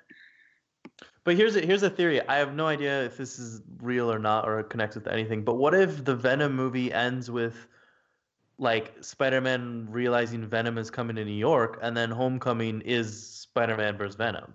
It won't. Because those are those are both Sony things, but. I yeah, I don't know. I think they made it pretty clear originally, although I don't believe anything anyway says anymore, that they're not connected. There's a rumor that Spider-Man is makes an appearance in Venom, and they're That's- both Sony properties. Nah, mm-mm. if anything, the crossover will be into the Spider Verse. Yeah. Do you want to like place? Do we want to place like a podcast bet on this? If, if Hey, let's do it. appear in Venom? hey, I'm I'm happy to take your money, mate. It's all good. I Okay. think if there is a crossover, it's going to be with Miles and Peter, not Venom and Peter. I just don't see those tones. I, I just don't see that working. Like it'd be like throwing Peter Parker like the like uh, somebody asked like where's w- during the Defenders they're like where's Peter Parker? And I'm like Peter Parker would be traumatized. Like there, he could not handle the Netflix universe. Like he is not ready to hang out with Punisher Mm. and Daredevil. Um, but I feel like if I wouldn't be surprised, I what I would love to see is the end of the Spider Verse. The end of it turns into live action, like a cool world kind of thing, and then he jumps into our world here, like Marvel's like the MCU, you know, Earth MCU or whatever. That would be fucking nuts. And I would It's not gonna all happen. ab- I would be But all for it. my head canon. Yeah, it's We- never gonna. we- Ha- that's it's my head canon. Yeah, We but the Lego movie set that precedent. uh last thoughts okay i had a couple things that i wrote down in- in my notes that i wanted to talk about and we're not going to talk about them i'm just going to f- spitfire them and then you guys just other things we haven't talked about that you would have wanted to talk about or we can just like rapid fire okay bubbles we don't need to talk about it but That's the self-explanatory. that yeah. was awesome i've laughed very hard and i'm now very curious about his backstory with bubbles Um, Because That's once just like once is one one thing, twice. twice is Yeah. another. Yeah. That's an that's a thing. I thought Ebony Maw was actually my favorite character in this movie. Yeah. Um, He's cool. In the entire movie? yes, the religious zealot. I thought the performance and the writing was so compelling and weird and creepy that I'm just obsessed with it. I love it so much.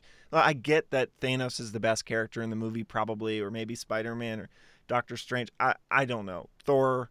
I know they're the best characters in the film, but I had the most fun watching Ebony Maw. I don't know what it was about the performance or just the creepiness of it. I just thought it was super cool. He was the one uh, of the Black Order that I was most looking forward to. Um, I kind of am bummed that they really nerfed the Black Order because man, the Black Order got their asses kicked easily, and I was like, that is not what should have happened. But I understand why they did.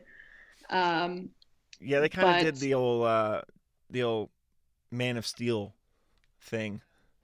Uh, they felt they felt very very derivative of that. Ebony Maw is almost like a Loki, but like without Loki's occasional moments of morality. and Well, so- that's interesting because I kind of got the sense that he had his own morality, which was an interesting dichotomy. Um, he just he was so he was so he had such a strong belief of what he was doing, like it wasn't just a thing. It felt like he was legitimately the man who he believed he was. That he was saying all these things and letting people free and whatever, like a religious zealot. I thought that was a cool thing, and having no history with the comics probably helped my interpretation of what he was there for.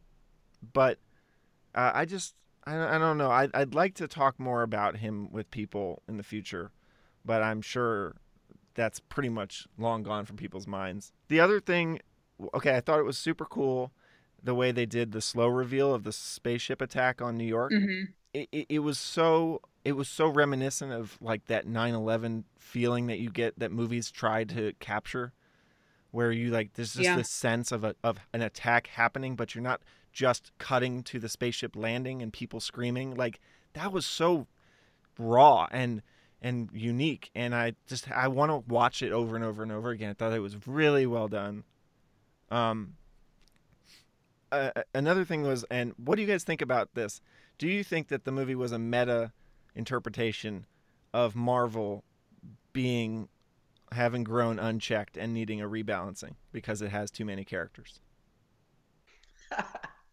no, but I like that. I mean, I I don't think it was meta in the sense that it was like, oh, this is symbolic. I think it was just physical that they were like, we cannot.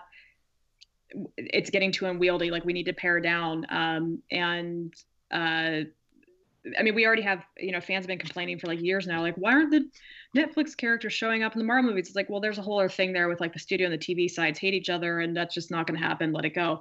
Um, but I think at a certain point, you know, I, I think they've known for a while, like we can only get to a certain point, like a saturation point, and then we have to kind of reset because we can't, we can't sustain this interconnectivity as much, you know, anymore. Like maybe they build up to another big event. I don't know, um, because there are certainly plenty of events to choose from, but but it does work as a meta event. Um, but I don't think we're gonna have fewer characters. We're just gonna have different characters. And and last is a, a question: Is it possible that the mirror dimension will come into play with the next movie and where they went? No. Uh, no, because Doctor Strange is gone. Uh, he's the guy with the access to the mirror dimension. Um, But he had a spell on that thing, didn't he? yeah. what was the spell? yeah, we but I- never saw it un- unfold, right? Well, when he's fighting Thanos, which is very, very cool, right there, by the way, because Doctor Strange seriously leveled up since his first movie, which is awesome. Um, I mean, he's doing complex spells on the fly, fighting Thanos, which is great. Um, but yeah, one of those spells he does is he sort of, I think he counters a Thanos attack with the mirror dimension. Um, and he uses it once, but as I say, I, there- there's there's not well, Wong is still around, uh, so maybe, but yeah, I I I I predict no. Okay. Those were all my little tidbit thoughts. I wanted to rapid fire to you guys. So, other last I thoughts would- that you guys have that we that we that we can talk about. I was gonna add when we were talking about Ebony Ebony Maw, the thing that got me about him is that his movements are so nonchalant, which makes it look all the more powerful and, cool. Like when Iron Man uh, sort of blasts Cull Obsidian and he's on the collision course with Ebony Maw, Ebony Maw just swipes him to the side easily. Um, it's movements like that which just made me think, okay, this guy is seriously powerful and not one to be trifled with. I do agree with Alisha in that I would have liked to see to have seen the Black Order uh, been uh, developed a little bit more. Uh, we don't really see. I mean, some of the Black Order aren't even named. I don't Mm-mm. think Corvus Glaive is named. I don't think Cull Obsidian is named. I don't think Proxima Midnight is named, um, which is a shame because those characters are really really cool. Alisha, what do you have any final? Uh, I don't think so. Um, uh, there's there's a theory going around that that they're all trapped in the Soul Stone, and so and I so I'm wondering. Obviously, like we know that um, doctors, I, as as I said ten minutes ago, I'm not going to try to speculate on what happens, and then I speculate on what's going to happen. Um, You're gonna be doing this for over a year. yeah, Doctor Strange. He, you know, he's the only one that saw the end game. Like, and, and as we said, like he ga- handed over the, the time stone, and and he was like fine letting Star Lord do what he did because this is what, how it had to unfold. Because they're so far, we can uh, believe they're on the path to getting. They're on the right path for now, which means that he knew he was going to disintegrate and he was fine with that. So what I'm wondering is if it's not even as much about the characters who are left. Uh, it's just as much about the characters who disappeared because maybe they all get zapped like the Soul Stone plane. If that's the mm. case, I feel like Doctor Strange is the only one who could get them out. Like he's like it's almost like you know like allowing yourself to be arrested because you're the only one that can stage a jailbreak. I feel mm. like that's I feel like Doctor Strange allowed himself to be captured because he knows that he's the only one that at least is on that side of things that has the ability to either connect with the people on the other side or get them out of there or you know do, do whatever wizard stuff he does to to spring them out but i'm i'm so intrigued by dr Str- i really want to just sit scott derrickson down and be like do you know things can you tell me uh, he, he probably does, but he can't He tell you. yeah Well, I'll DM, I'll DM and be like, Scott, you have to tell me. Um, but yeah, Well- so I'm so intrigued by like what Doctor Strange knows that we don't and the characters don't. Well, Doctor Strange has seen Avengers 4, the lucky bastard. Um, He's already so, seen you Oh, know what I'm has saying? actually been the only one to read the script, I bet. Yeah, actually, he he was actually one of the few, the only ones to read the script because he needed to know what happened because Doctor Strange plays such a uh, key role, and he said that in one of his interviews that he was one of the very few that read the whole that got to read the whole real script from the beginning yeah. um, because he had to know. You mean Benedict was doing that? Yeah. Yeah. mhm. Wow. I, I want to reiterate this. I uh, highly recommend rewatching Doctor Strange because Yeah, 'cause Yeah. it's awesome. because yes, it's a great movie, but I felt and I love when movies do this. It is it is why I watch franchises. I, um, it had very new meaning. Everything had new meaning for me watching it after Infinity War. Because that movie is all about the spiritual pa- plane. It's all about death. It's all about it's all it's a very spiritual movie as we know. But when you put that in the context of what we know and the fact that that's technically the only precursor for the character of Doctor Strange and what he's about, I, I really think that that that's going to hold the key. The, the key to to the the finality of what's going on here is in that movie in a spiritual sense, in a writing sense, not in an actions or in a Easter egg sense, but but I really think that what drives the character of Doctor Strange is all in that movie, and I think it's something that we are really going to be able to explore. And I wouldn't even be surprised to see rep- a reprisal from the Grandmaster. Is that what she's called? Sorcerer Oh, the ancient one. The ancient one. The ancient one. I wouldn't even yeah. be surprised to see the ancient one somehow involved in wherever they are now. Like I'm very curious, and I and and having rewatched it, it, it invigorated me with thoughts. I love thinking about what I love theorizing. I know that's not really something everybody likes to do, and I know it pisses people off to even do it sometimes. But it, it's what it, I dig it. I, I think it's really fun, And the only way I, I can do it is by accepting the fact that I'm probably wrong about everything. I just like to fill in that void with ideas. And and if I'm right, cool. I'm not gonna say I was right because no one would believe me anyway. I just I just I just think it's fun. So it's been fun to kind of talk through some of those ideas here. But I'd be curious what you guys think if you rewatch Doctor Strange, knowing what we know now. Yeah, I, I definitely love that movie. Um, I'm just sad that we'll never get more interaction between him and Loki again because I love I love their dynamic. Mhm. Um, They use the same spell in this movie. yeah, I uh, one thing I do think we might see a little scene uh, is I would not be surprised if we saw Loki again, but in a um, uh, like in a, vi- in a vision. No, not in a, not in a flashback, like a vision. Like uh, it's like Thor's dying or whatever, and like he, Loki and Odin and Frigga or whatever welcome him to Valhalla or something. Aw. Assuming Loki gets there, uh, which is a really a toss up. He's probably chrome. going. He's probably going straight to Helheim. I mean, honestly, he's probably or Nifl- Niflheim, Niflheim rather.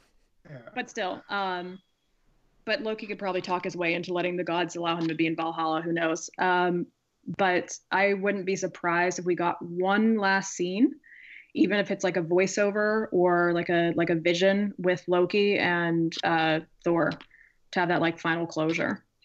You think Thor dies? maybe I don't know. I mean, it might not even be like him dying, but it might be like the scene we saw in Ragnarok where uh, Marvel likes to do like the visions a lot. Like, and then I had a vision of my dead father, and then I found strength, or my my dead parent, and then I found the strength to go on, which is kind of a weird thing that Marvel does. Uh, but like they did in you know Ragnarok, where he like all of a sudden like warps like the weird astral plane, and Odin's like, "You can do it, my son." And he's like, "I can, Dad," and then all of a sudden he has the power of lightning. Um, so I, I wouldn't be surprised if like there was a little scene where he's like down on the ropes and then it, it's a little interlude with Loki and Loki's just being snarky as hell. I'm like, geez, you know, like, come on, get up. You're stronger than this. You know, like, must I come back and do everything for you? Blah, blah, blah, blah. And then he, um, and then that's that brotherly rivalry that carries him through. I would, I would love to see a scene like that. But That'd be great. again, that's just my own head canon. Mhm. To, I mean, as awesome, and I mean awesome as that Thor moment is, I got questions about it. So I know that you know Thor now has the power of the Bifrost thanks to Stormbreaker. How does he know to go to Wakanda? And if sort of he's after Thanos, and he apparently now has the sight to sort of beam beam anywhere he wants to with pinpoint accuracy, why not just beam to Titan where Thanos is? Is that just like a timing thing? I thought he only got it just in time to go to Wakanda. Oh, Yeah, you mean? no, no, no, oh, I'm I see what you're saying. why- Like right before Thanos goes to Wakanda, he could have Yeah, gone. yeah, so, yeah. he could have gone to Titan where He Thanos wanted to save his friends. Okay? That's where the cameras were. I mean, I'm not mad at it because again, it's it's it's just it's one. Of, it might be my favorite. It might genuinely genuinely be my new favorite moment in the MCU. Um, it was that awesome for me. Um, but I did have some little questions for that. The other question I had is that where does Infinity War rank for you guys in MCU? I put it I put it as my fourth after Civil War's number one, Winter Soldier's number two, Black Panther's number three, Infinity War's number four currently. But I've only watched it once. It might change. I don't have a list, but I would put it in the middle. this is probably gonna give me a lot of hate mail, but I. Do we get I mail? I- Do we get emails? No, but you know what I mean. It was a it was a metaphorical I know, thing. I know. A lot of listener hate thoughts that will never be translated into actual messages, but um just because I love so many other movies purely like I still love Iron Man, the first one. I mean It's the best Iron Man movie. Yeah. But um yeah, that's that's my thought. I, I'm out of thoughts for now. Yeah, and and I don't really have much of an answer either. I I think it's way up there for me, but uh, it's it's such a different movie than all the other ones. Like it's hard to compare that to a Captain Yeah. America: Civil War, where it's it's so much more localized. I I, I think probably if I'm gonna answer you without answering you, probably Captain Marvel will be my favorite uh, Marvel movie. oh, cheeky. I'm fairly certain. So yeah it's it's hard to pick i mean it's it's like comparing apples and oranges which is why like the whole definitive rankings of like I always hate those. I kind of hate rankings because they're so subjective. Um, and Yeah. It's hard for me because some, maybe sometimes I want to watch Thor Ragnarok because I just want to laugh, but then I really love Winter Soldier, and you know, so it, it just really it just depends on my mood, really. Yeah. Yeah. And and I love Iron Man 3. Like I watched it the other day and I was watching I was like this is one of my favorite ones in this in this whole thing. And then I'll watch something else and be like, "No, this is one of my favorite ones." Or Yeah. Ant-Man's on TNT for some reason and I'm like, "Ah, this is so good." It's just they're all they're all enjoyable and they do they find a way to not need or not not need rankings in the way that I think a lot of us want or the way that like the DC movies feel like they can be ranked. I, I think that's just because the parody is so thin. It's Wonder Woman one, everything else easy. Yeah. to answer your question, Mike, the only other last point I wanted to mention um, was uh, something I mentioned to you the very first time I saw it, which is as a, as a sci-fi geek, which is my favorite genre. I was so amazed and happy that this movie is like a pure space opera, uh, more than any other Marvel movie. I mean, they go to like ten planets in this movie. There's tons of spaceship scenes. There's tons of space travel Family drama. it's yeah it's it's a little bit more sci-fi than it is comic book movie i mean it's clearly comic book superhero movie but like I, I i actually felt like this movie more than anything which ever since guardians the marvel has kind of been leading that way even even uh, thor ragnarok is more sci-fi than anything um but I, this is just like a full-on space opera which considering for Disney the amount of money they make on space operas, that's totally fine for them. That's they're kind of like banking on billions and billions of money on that. So that's my only last thought on Avenger. And honestly, that's kind of why Doctor Strange is so important. It's because he is the he's the central hub that straddles the cosmic end of things and he straddles the earthbound end of things and he'll also he's also the mystical and supernatural end of things. So he kind of ties every single one of those different um uh, quadrants of the Marvel universe together. All right. So I think we covered about everything. Yeah. Um, Alisha, how can people how can people uh, speak to you further about What is your Twitter and where do we where do they reach? you? They they can find me on Twitter. Um, as you all know, I am quite active and opinionated on Twitter. Uh, it's at Alisha Grauso. And you write for a bunch of places, right? I do. I write for yeah Forbes, Film School Rejects, Birth Movies Death. Yeah. cool. And Amon, where do we find you? You can find me in Wakanda. No, I'm joking. Um, you can find me on Twitter at a woman a w a r m a double n, and uh, yeah, I write for Empire magazine. I'm in the latest issue. Um, I also write for Den of Geek, Vodzilla, and a few other websites. Cool. And I want to throw a shout out. Amon, you made an awesome movie montage. Uh, it's totally badass. It's very well edited because you know how to edit very well, and that's rhymes. No, um, but no, I, you put out a great summer movie montage that uh, everyone should check out. It's on YouTube, I think, and it's on a bunch of sites, and it's on your Twitter. So if you guys haven't seen it yet, watch it. It will get you more excited for all the big movies this summer. Thanks, man. Appreciate ditto it. on that? It was awesome. Thanks, Mike.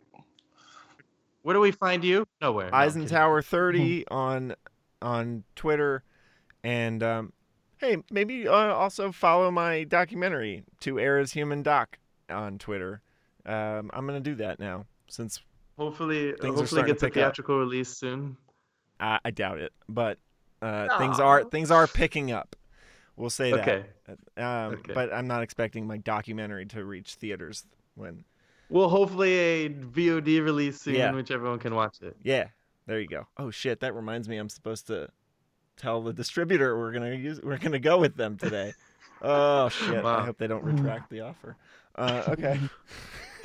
Well, thank you, Alisha, and thank you, Amon, for having uh, or giving your time to come on the show today. I'm really glad we could have you guys. This was this was great, and I feel like we could have just kept talking for eight more hours, but um. Let's do it. so if you want to keep listening, uh, continue here. No, Instead of one of the uh, we could, we should just do one of those next year. We should do like all 19 movies to date. Just do a marathon, but then I'm just s- podcast the whole time I'm so game. Yeah, for charity. Podcast for 35 a charity. 35 hour live commentary. and then we can podcast for charity and stream it, and then it'll be a whole thing. Yeah. It's been great having you guys. Yeah. Thank you. Yeah, thanks Thank for you. having us. Absolutely. And uh, for our listeners, our next episode will be about Solo Star Wars story, which is remarkably premiering in just a few weeks because um, normally we get Star Wars movies in December, but this one opens in May. So that will be our next by. discussion. Stand by up. my So, yeah, claim it's gonna be good. I do too. I've got a. And I'll just lie to myself if it's not. Hopefully not. All right. well, thanks, guys. thank and you. Yeah, we'll see you next time. Yeah. Bye. Adios. Bye.